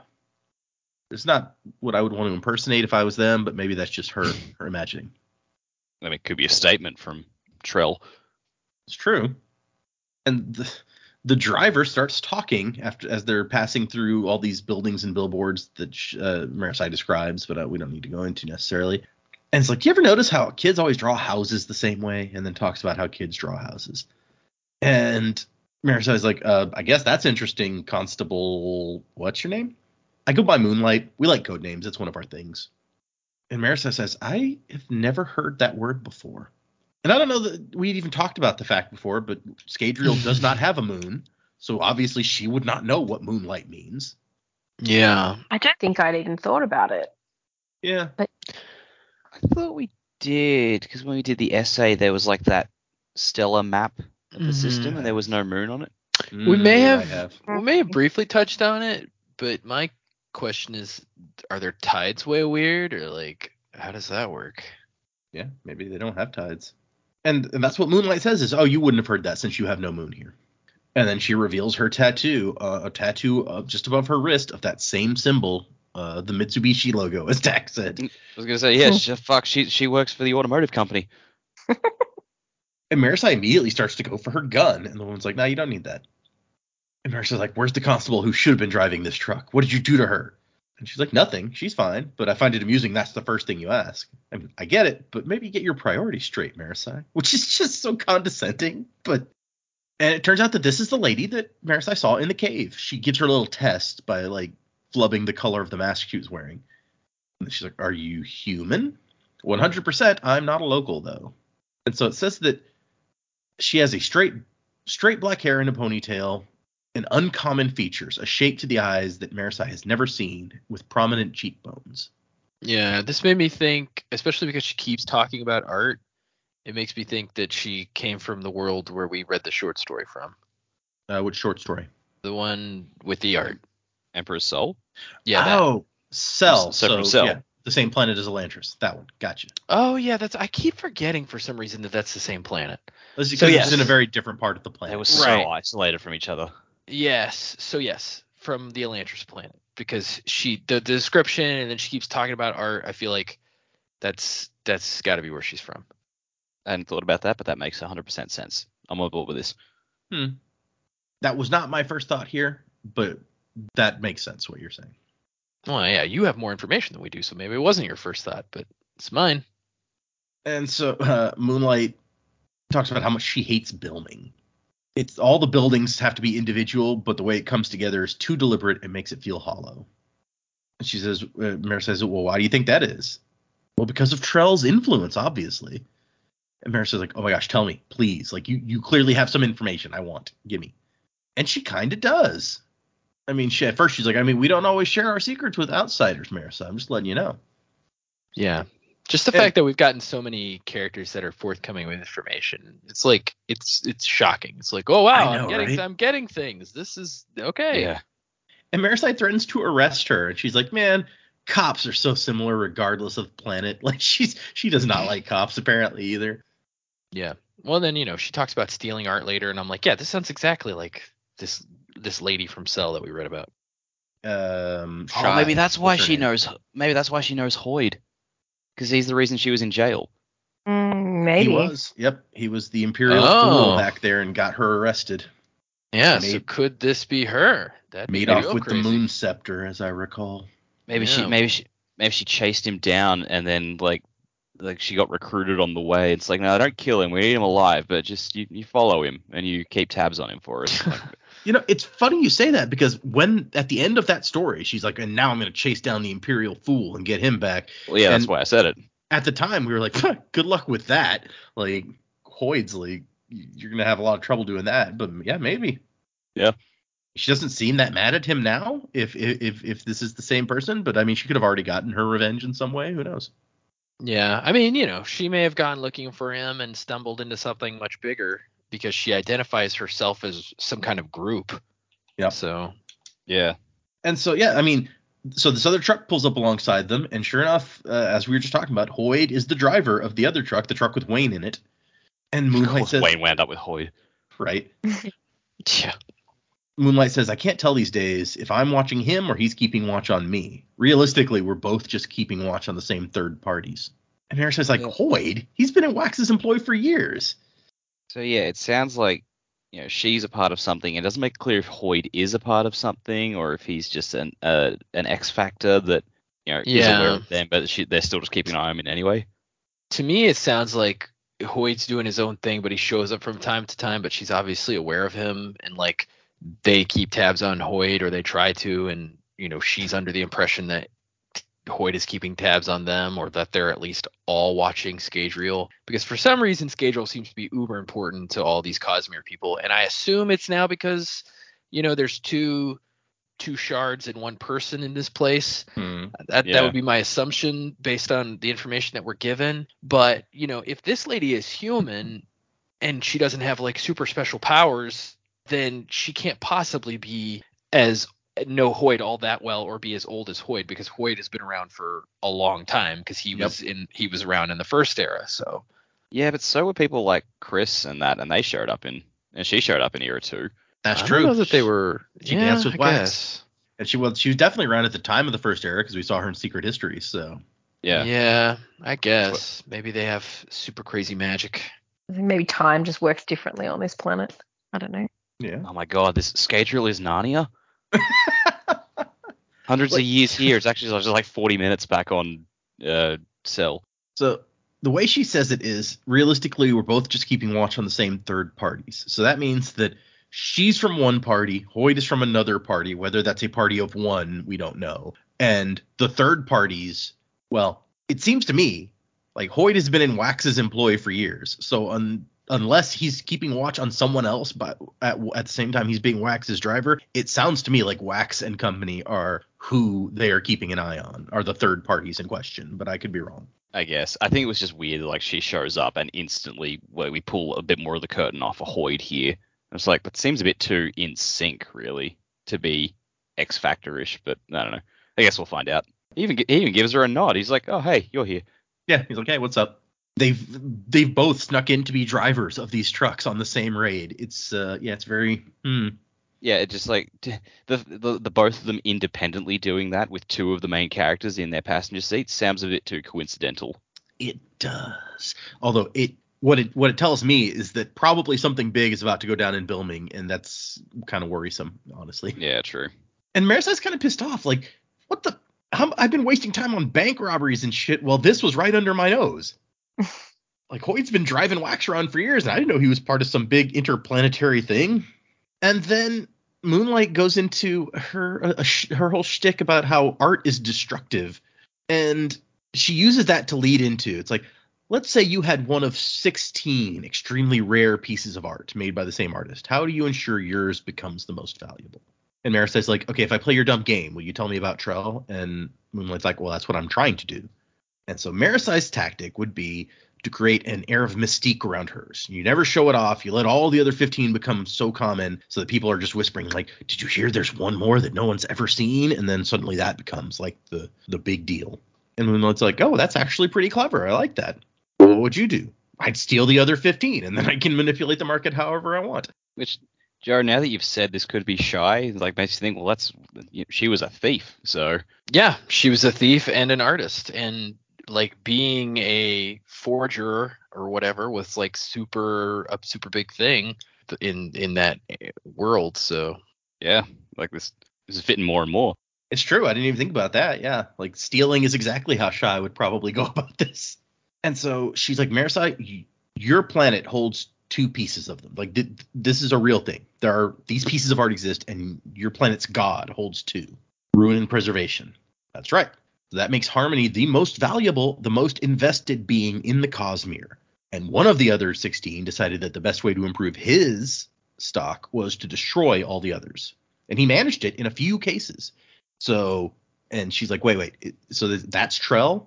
Moonlight says, no, no. His name is Odium. I'm I'm gonna point out the only like I've the only reason I knew odium was a trait sort of description thing. It's not a word you come across very often, and the only reason I know it is because of Muppets Christmas Carol and the fact that really? and, be, and because Ah, that's the Patrick only place I what no it's Patrick Michael Caine. oh my It's bad. Michael Caine, dude. I was thinking of the other one. Yeah, but I just remember there's a few times in that movie. It's the only time in my life I've ever heard the word odious, and even as a child, I'm like, that's a funny word. What does that mean? And that stuck Mm. with me all the years. So as soon as the head odium came up, I just thought, oh, Michael Caine. Odious is something I have heard as meaning, you know, very bad or unpleasant. I think it's hateful.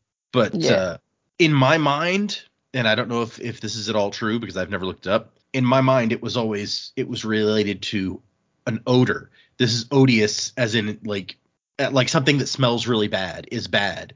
This is bad. Like th- those two are related. And I don't know if that's in any way true. But that's the way I've always thought of it.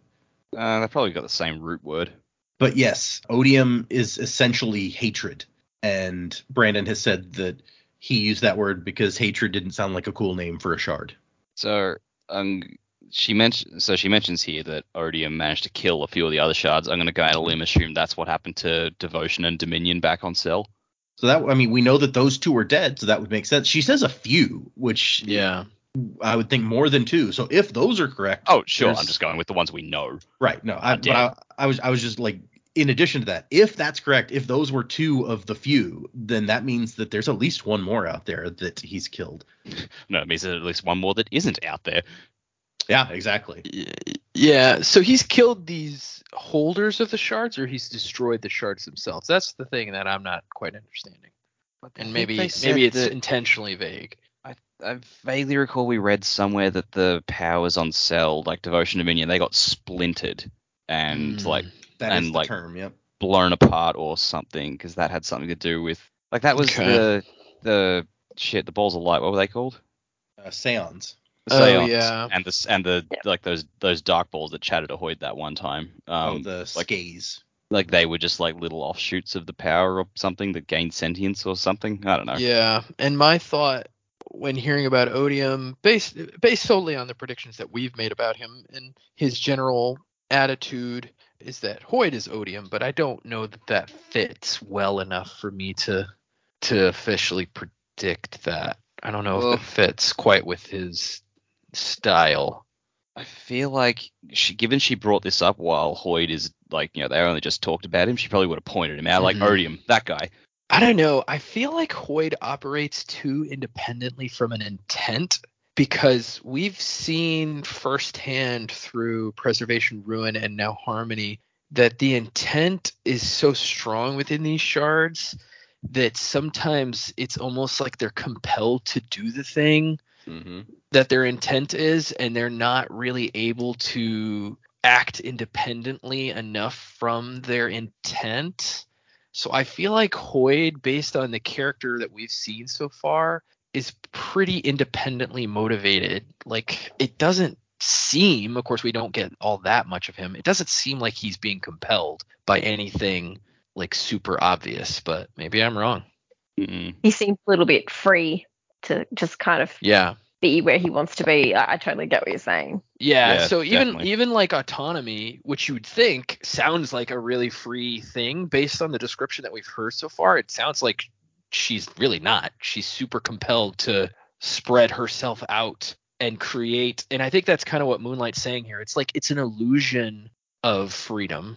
It's not even like it's it's uh I'm trying to think of a real world example. It's like it's like the kids that you know, as a teenager, a lot of people want to stand out from the crowd and be themselves, but they also want to not do that. They want to fit in. It's like this this kind of conflicting duality of like I want to be free, but at the same time I want everybody to think like me. So it's it's very it's kind of weird. And I think that's the way I feel like autonomy is being described here. in terms of uh, talking about that intent, I mean, we did see in Secret History with Preservation, even to try to save the world, he couldn't stab Elend. Like Kelsier had to jump in and like shove the knife. So yeah, you you may be onto something there. Yeah. Although as far as as Hoid being like a, a you know a shard of some kind, I don't know if we have we ever seen, and I mean we haven't seen that many to be fair. So like, but have we ever seen like a shard just walking around being a dude that we know of at least? No, but I mean, what is what is what is the manifestation of hatred besides man? Is that too deep? That's very deep. It's But very okay, deep. to to read the reference that Dak was making back in Arcanum Unbounded in this in the Sel System essay, uh, Khriss writes that it's difficult to determine for certain because at some point in the distant past, Both devotion and dominion were destroyed. Their investiture, their power was splintered, their minds ripped away, their souls sent into the beyond. So it sounds like both the people and the power, uh, or the shard itself, was uh, destroyed in some way. And we know that uh, all of all of the like the pa- the like investiture, the power that belonged to dominion and devotion, was dumped into the cognitive realm where it does not belong, and uh, became the Dor, as they talk about in uh, in Elantris. Uh, okay, sorry, going back. So Odium is uh, killed some some dudes, but autonomy is different. And she's like, you see these buildings, all the houses, they're all pieces of a bigger art installation.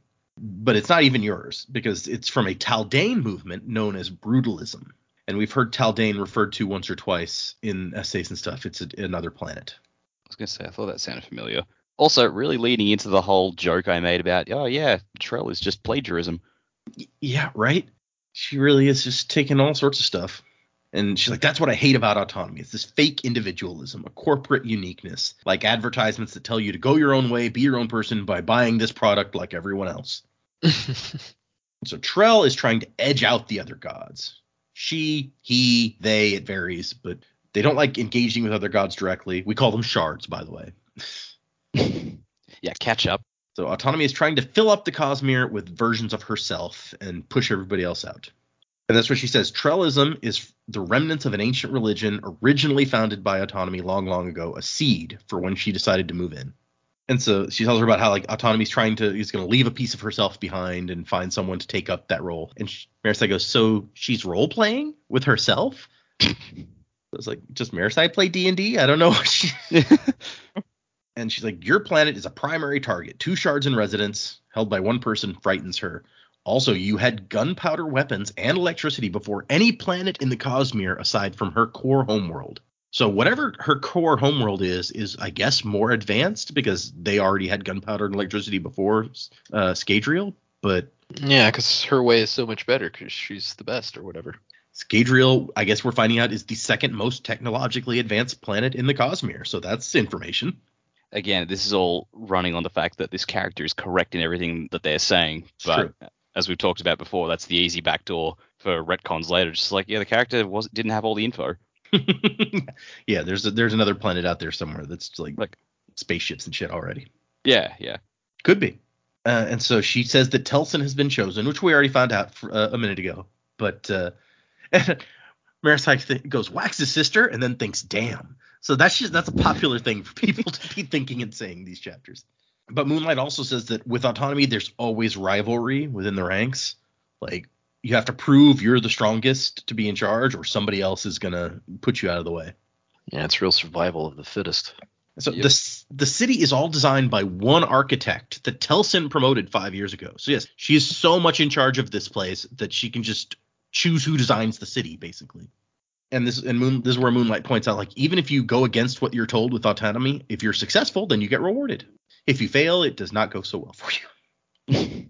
and Marasi's like, why are you even telling me all this? And Moonlight says, well, you've impressed my organization. We who defend Scadrial have to move very carefully.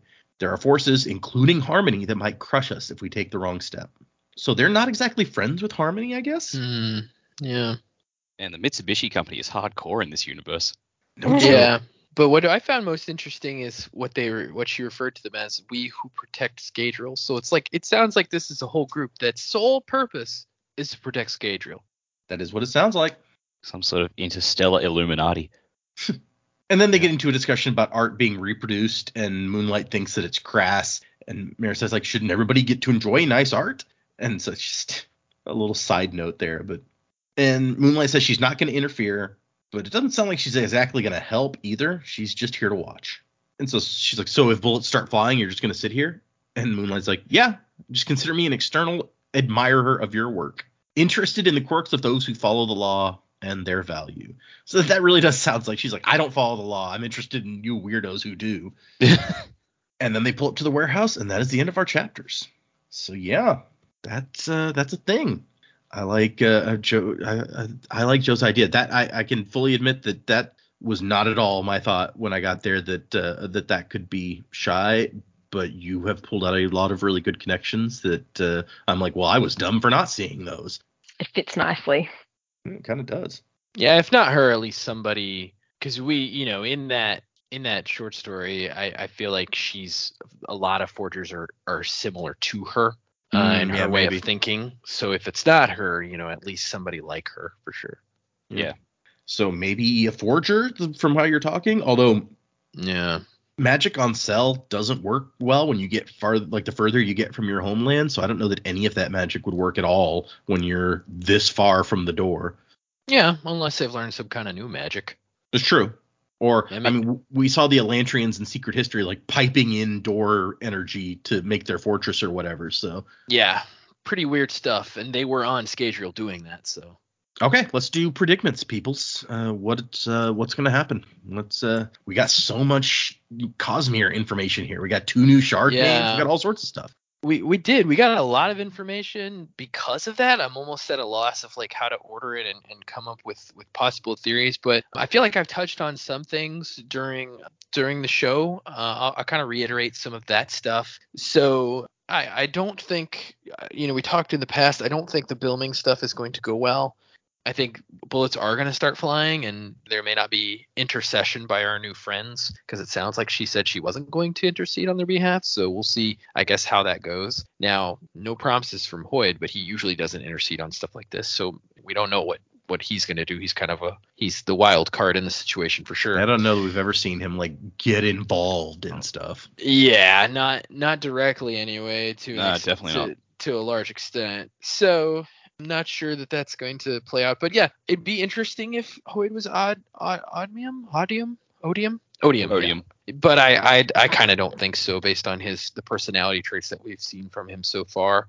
But yeah, so I guess since we've gotten a lot of information about the, kind of the threat here, I think that I'm just going to start making predictions for what what's going to happen as far as the whole Telsin situation. So, uh, you know, obviously we've set up for our heroes to converge in Bil- Bilming because that's where Wax is going to go. Marasi and Wayne are already there, so I assume they're all going to team up, or at least he's going to pass. They're going to trade information, and he's going to go after Telsin.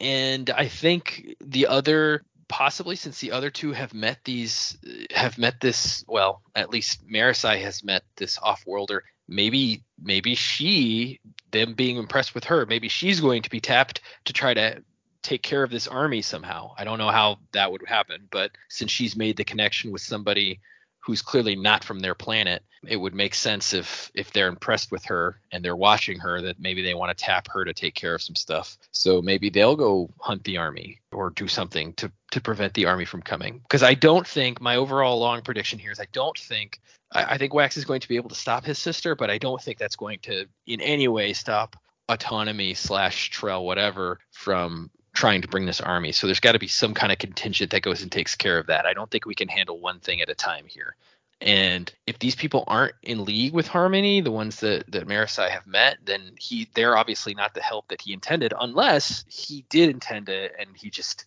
in his natural Harmony way was kind of like, yeah, I'll let this happen.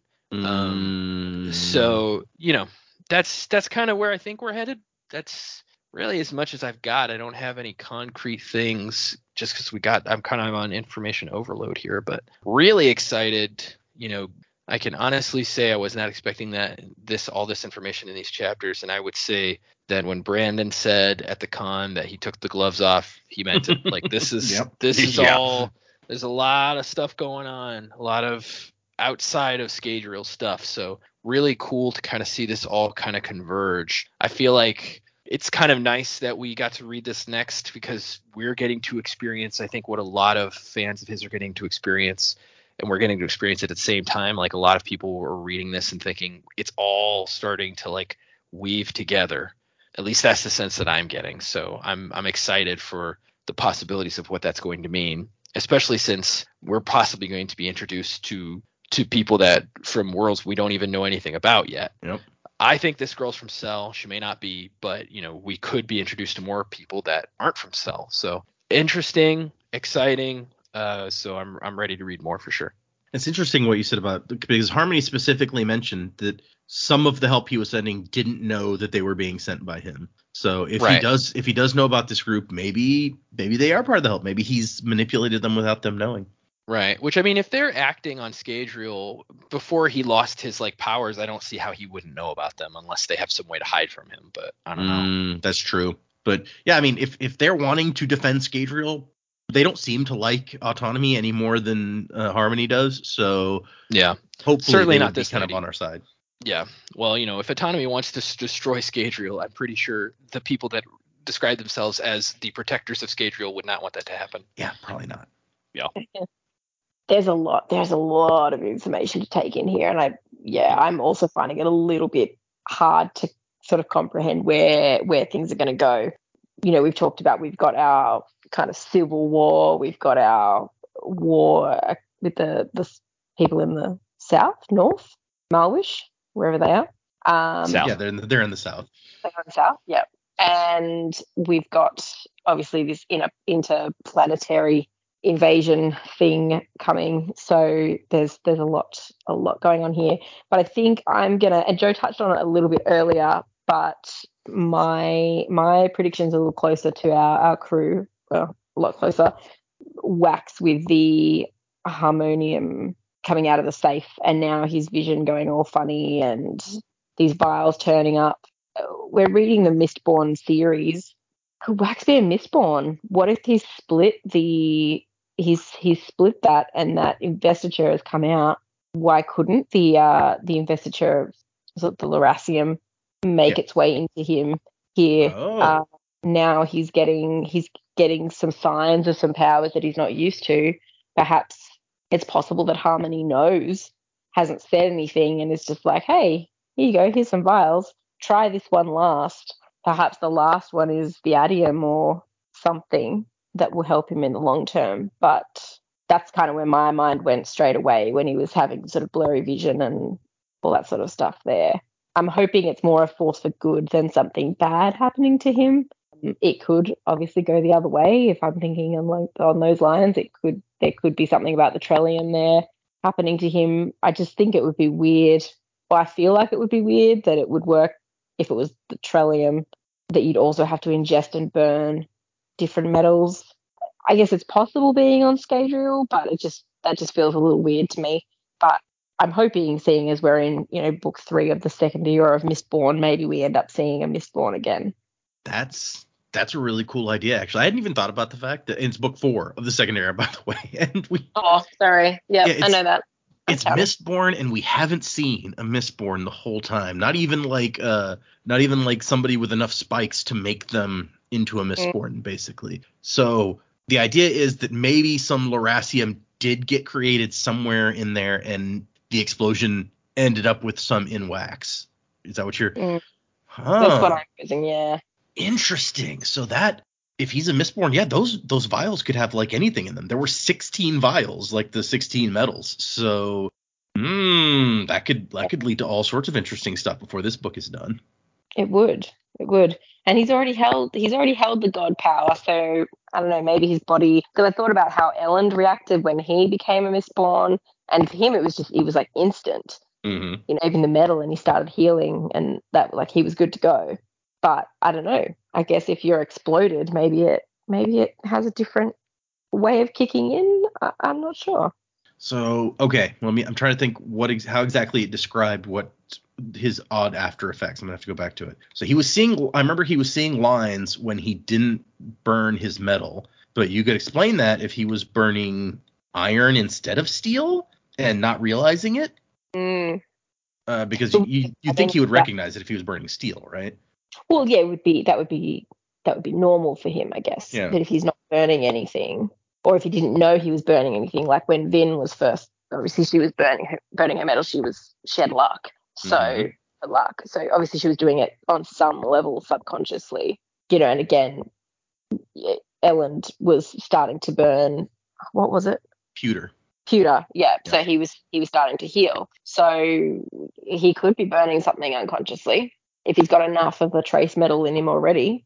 So the other thing that it says, he he has two things. He was seeing the lines, and his vision was behaving oddly, distorting at times for just a second or two. So, are there any metals that could explain visual distortion? Don't. Uh, gold. Oh, that's true. If he like if uh, uh, another him popped up for half a second, yeah, okay. Maybe just some disturbances. Yeah, I that don't know. would be that that would be weird as hell. If you're like, was that me there? Just no, okay. Man, that's the weirdest double vision ever.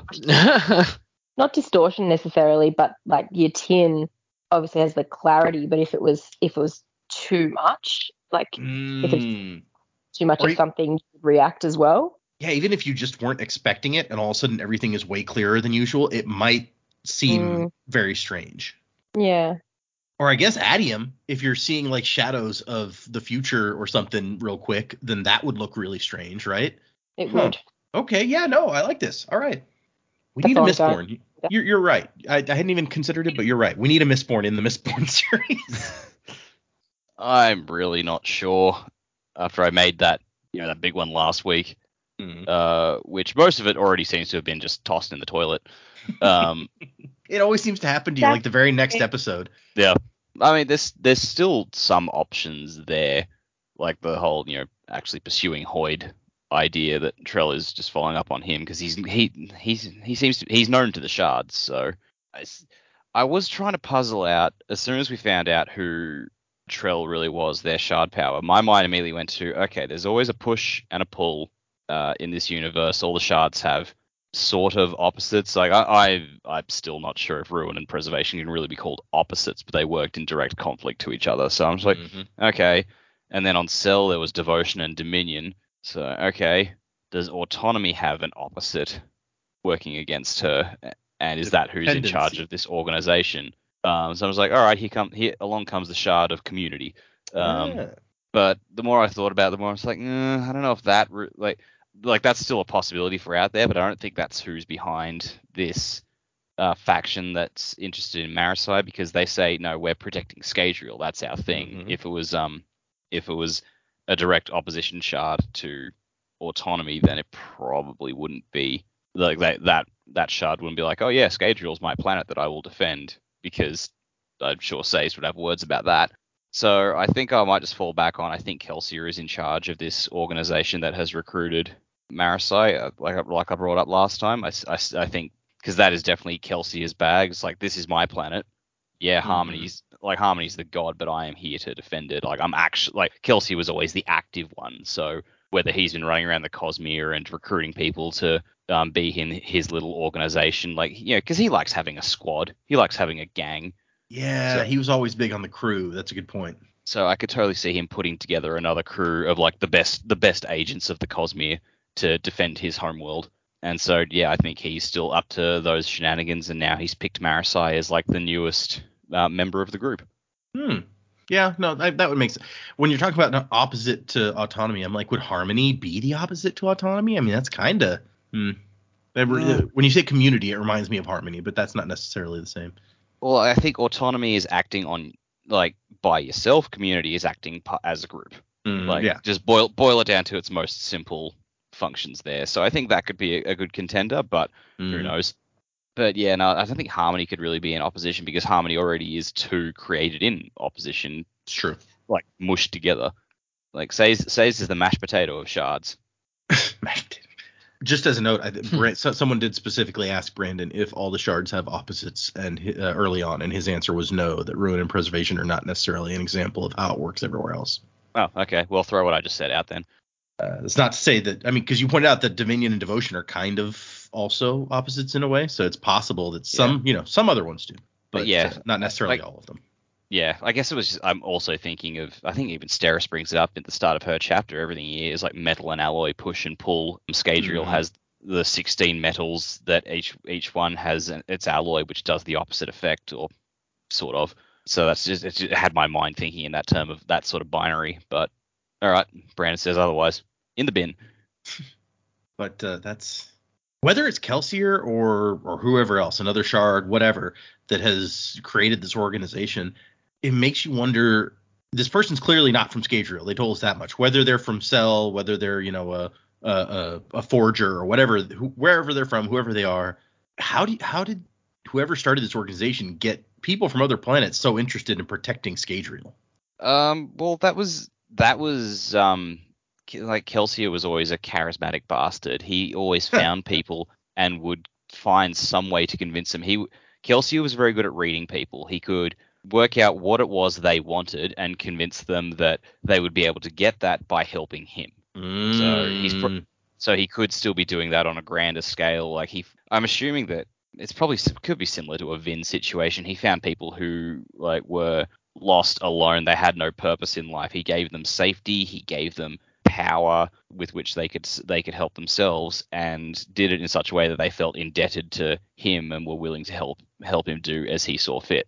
So that's an interesting thought. Yeah. Okay. I like that. Yep. I, I, I I like the all, all these little bits that could be in favor of Kelsier uh, and and that theory of yours. That's you got you got some support going there at the very least. That's, that's yeah, yeah. It just it all just goes into Kelsier's character and whether and I think maybe Marsh could be like his his eyes on the ground. Like you know, Mhm. Kelsier is off. Kelsier is off doing his thing throughout the Cosmere, and every so often he just gets the mental telegram from Marsh, like, "Hey, dude, shit's going down. You might want to come back." He's like, "Oh, okay, guys, we got to go." Kelsier's out here scamming people all over the place. Yep.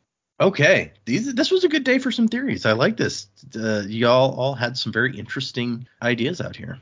We none of us contradicted each other this time. That's always fun. They're all about different things. so everybody could be right potentially, is what you're saying. Yeah, sure. I like it. I like it when we're right. Uh, I don't I don't know whether the audience likes it better when you're you pull out some great theories that turn out to be right or when you pull out some great theories that turn out to be horribly wrong. I feel like it's a toss up. I feel like a, a throwaway Uh. theory turns out to be right early in the book is impressive, Mm-hmm. Agreed. but a wrong theory is always fun. Especially when it's a wrong theory we can stick to forever. I was gonna say Yeah. it's like if it's if it's a wrong theory, it's got to be one we can hang on to for a while and make a joke out of. Otherwise, it's kind of flash in the pan. But if we get a theory right, Yeah. people remember people remember that, and when then you know when we when we if when we ever go back to reread these books, we go over that plot twist and it's like, oh yeah, like we totally called this out of fucking nowhere. Okay, we have let's I guess we'll move into some emails. And actually we ha- we once again have several emails that are like we're not going to read till we get to the end of the book because uh, parts of them have pretty late stuff in them. Uh, although one has stuff for chapter 23 which we're probably reading next time so we can read that one next time. But we're going to do one today and this one is from Carolina who we talked about last time. It says, "Hello from Estonia. Hi Data, Joe, Jamie and Dak. I'm writing you all the way from Estonia. I am Carolina from a recent patch of Patreon supporters. By the way, nice job pronouncing my name correctly. I hope I haven't changed it and I'm still saying it correctly. Um, You could have reviewed the re- recording, dude. I could have. uh, thanks, Joe. do you think making- this is? Do you think Data's the kind of guy that goes and listens back to the recordings and is like, "Oh yeah, that's how I did that." He's I not do- that guy. I do lots of researching for this program, and I, I have source material open at all times while we're recording, so I can quickly look up stuff we're talking about to make sure I don't say the wrong thing. Sure. I do not go back and listen to our old episodes. That's Correct. I don't want I don't want to hear me talk. I already had to do that No. when I edited it. So yeah, I, I totally get that. Not interested in it. it- she says, "Thanks, Joe, for making me a sentry. This might explain my sleepless nights, reading all the way until 5 a.m. and then being a zombie at work the next day." Oh man, I feel that.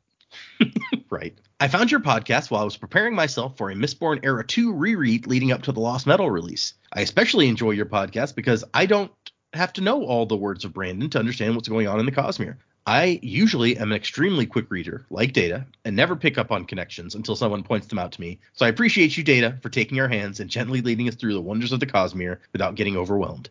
I actually binged all of this podcast in the summer while on vacation. You were a great distraction while I was mowing my lawn. I hate mowing the lawn. Uh, just throwing that out there. Uh, that's not what she said. That's what I say. Right. I don't mind it. Uh, I have gotten only two people in my life to read Sanderson, so I don't have anyone to discuss the new books with me. My partner has only listened to the Skyward series and White Sand graphic audio with me on our long car rides, and my best friend has only read Mistborn Era 1. Her favorite character is Kelsier, and she would love to read more about him, but she hasn't picked up Secret History. Like, please, girl. I really need you to read it to discuss Kelsier theories with me. But I haven't finished Wheel of Time like she's asked me multiple times, so I guess we're both at fault here. Wheel of Time is hard to finish. Uh, Dak will will attend, attest to that. Well, Again, I don't want to belabor that point, but yeah, I struggled and I gave up after four books. I I finished them real fast, but it was not the easiest. Uh, there, there's so much. Well, Yeah, you you you started reading them because like after I'd started reading them, and you were like finished before I even got to book four because yeah, it was just his writing style didn't quite do it for me. It's there's a lot of detail. Uh, but a lot of it was repetitive was the problem. I'm just like, we've had this conversation like 50 million times already. How are we having the same conversation? Well, I mean, there's there's there's lots of people who will point out lots of issues with him, especially his depiction of uh, female characters, which did bother me a lot. But uh, I guess we won't go into that much. But yeah, there's there there's issues. Yeah, yeah, this ain't the Jordan Lanch.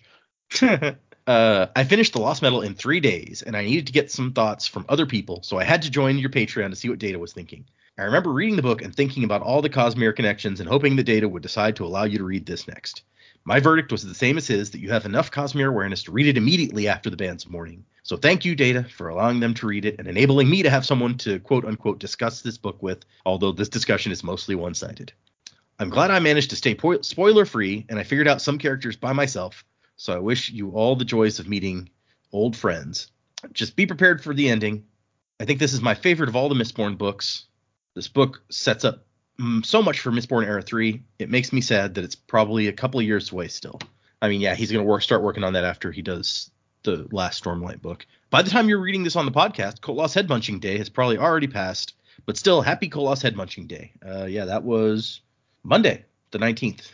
And that was Brandon's birthday.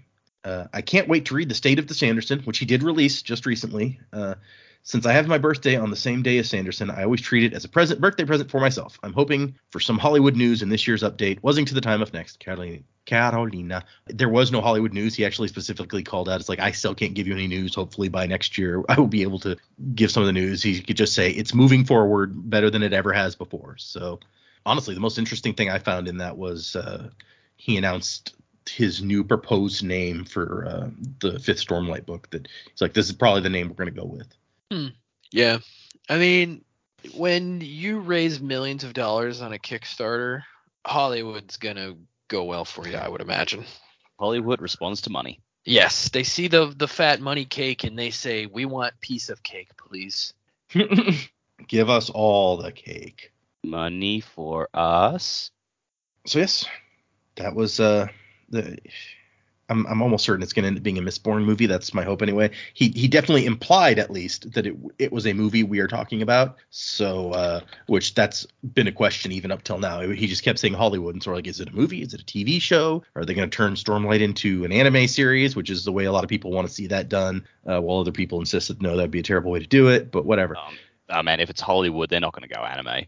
Yeah, no. uh, Nah. I, gue- I, guess, I guess it depends on who you're talking about in Hollywood. I mean, everybody's hanging out. But anyways, so Mistborn seems like a good candidate to me. But there's, I mean, you know, like Skyward or something. If they're wanting to do some some sci-fi, uh, it'll be a while before we get to that. But uh, it's out there. Also, the State of the Sanderson had are some really interesting stuff. Everybody should go read that if you haven't. I skipped it since I don't do audiobooks. He had a big section about audiobooks and what was coming out there, and I skipped it at first because I don't care.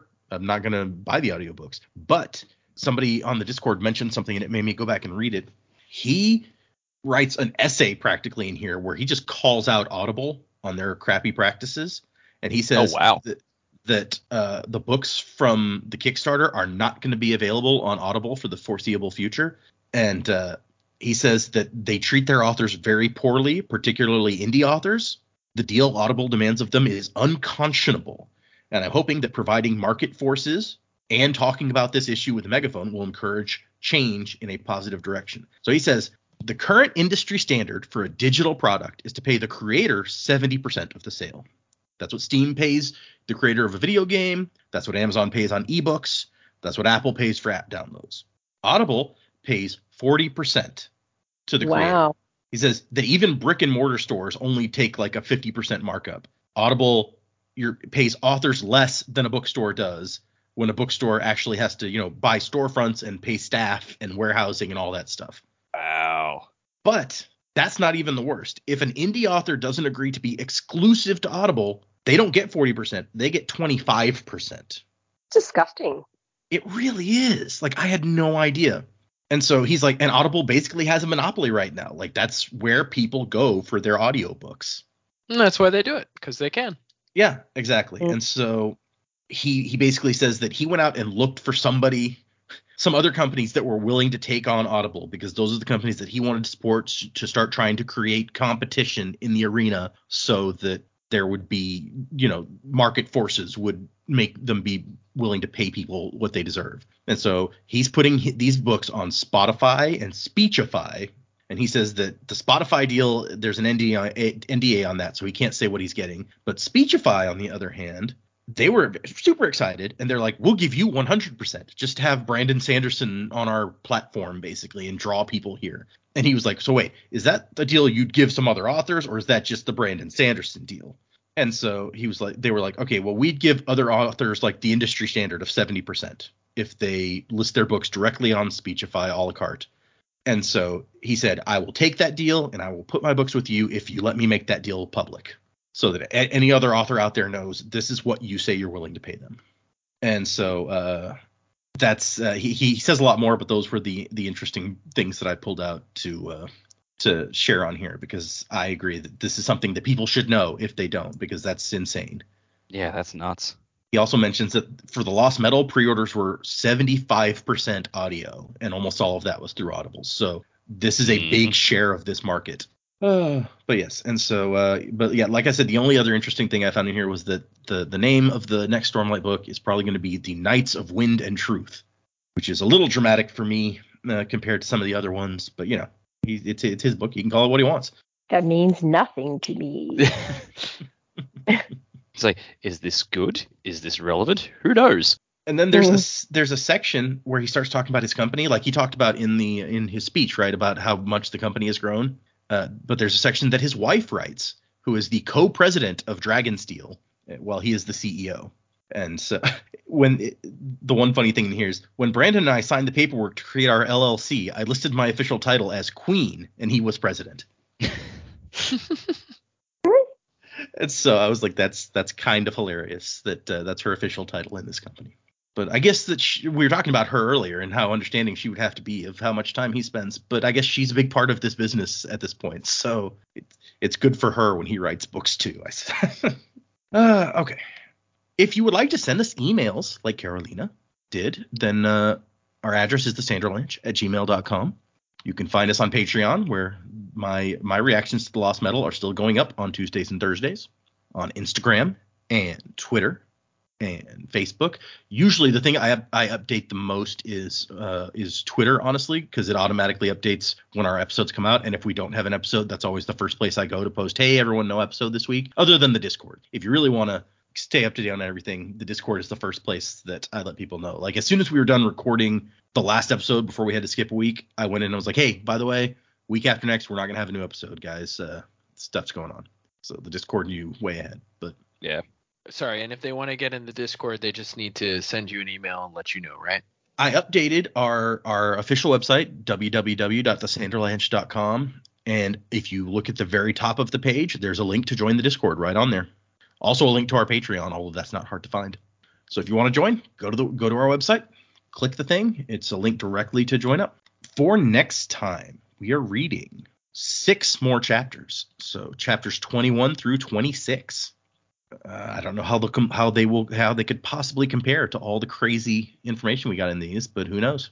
Maybe we get Hoid's life story. That will definitely blow our fucking minds. I think Hoid's life story is supposed to get its own book or possibly trilogy. Trilogy. Cool. Yeah. So did you say that was in- inclusive 26? Yes, up up through 26. It should be it's, Cool. it's six chapters, and so you start on 21, you go through 26. Yeah. Just putting my bookmarks in. So yeah, if you're following along, like uh, some people out there specifically told us they are, that's for next time. 26 or 26 chapters, not 26 chapters. That would be. It's gonna be a long ass yeah, episode. we're just gonna we're just gonna finish the book. It's fine. I don't We'll think just I would right finish the it. book, honestly. Uh, there are 74 chapters in this book. So. But yes, uh, uh, readers, fellow readers, six more chapters for next time. Music by Miracle of Sound. Thank you, everyone, for listening. Thank you, patrons, for backing.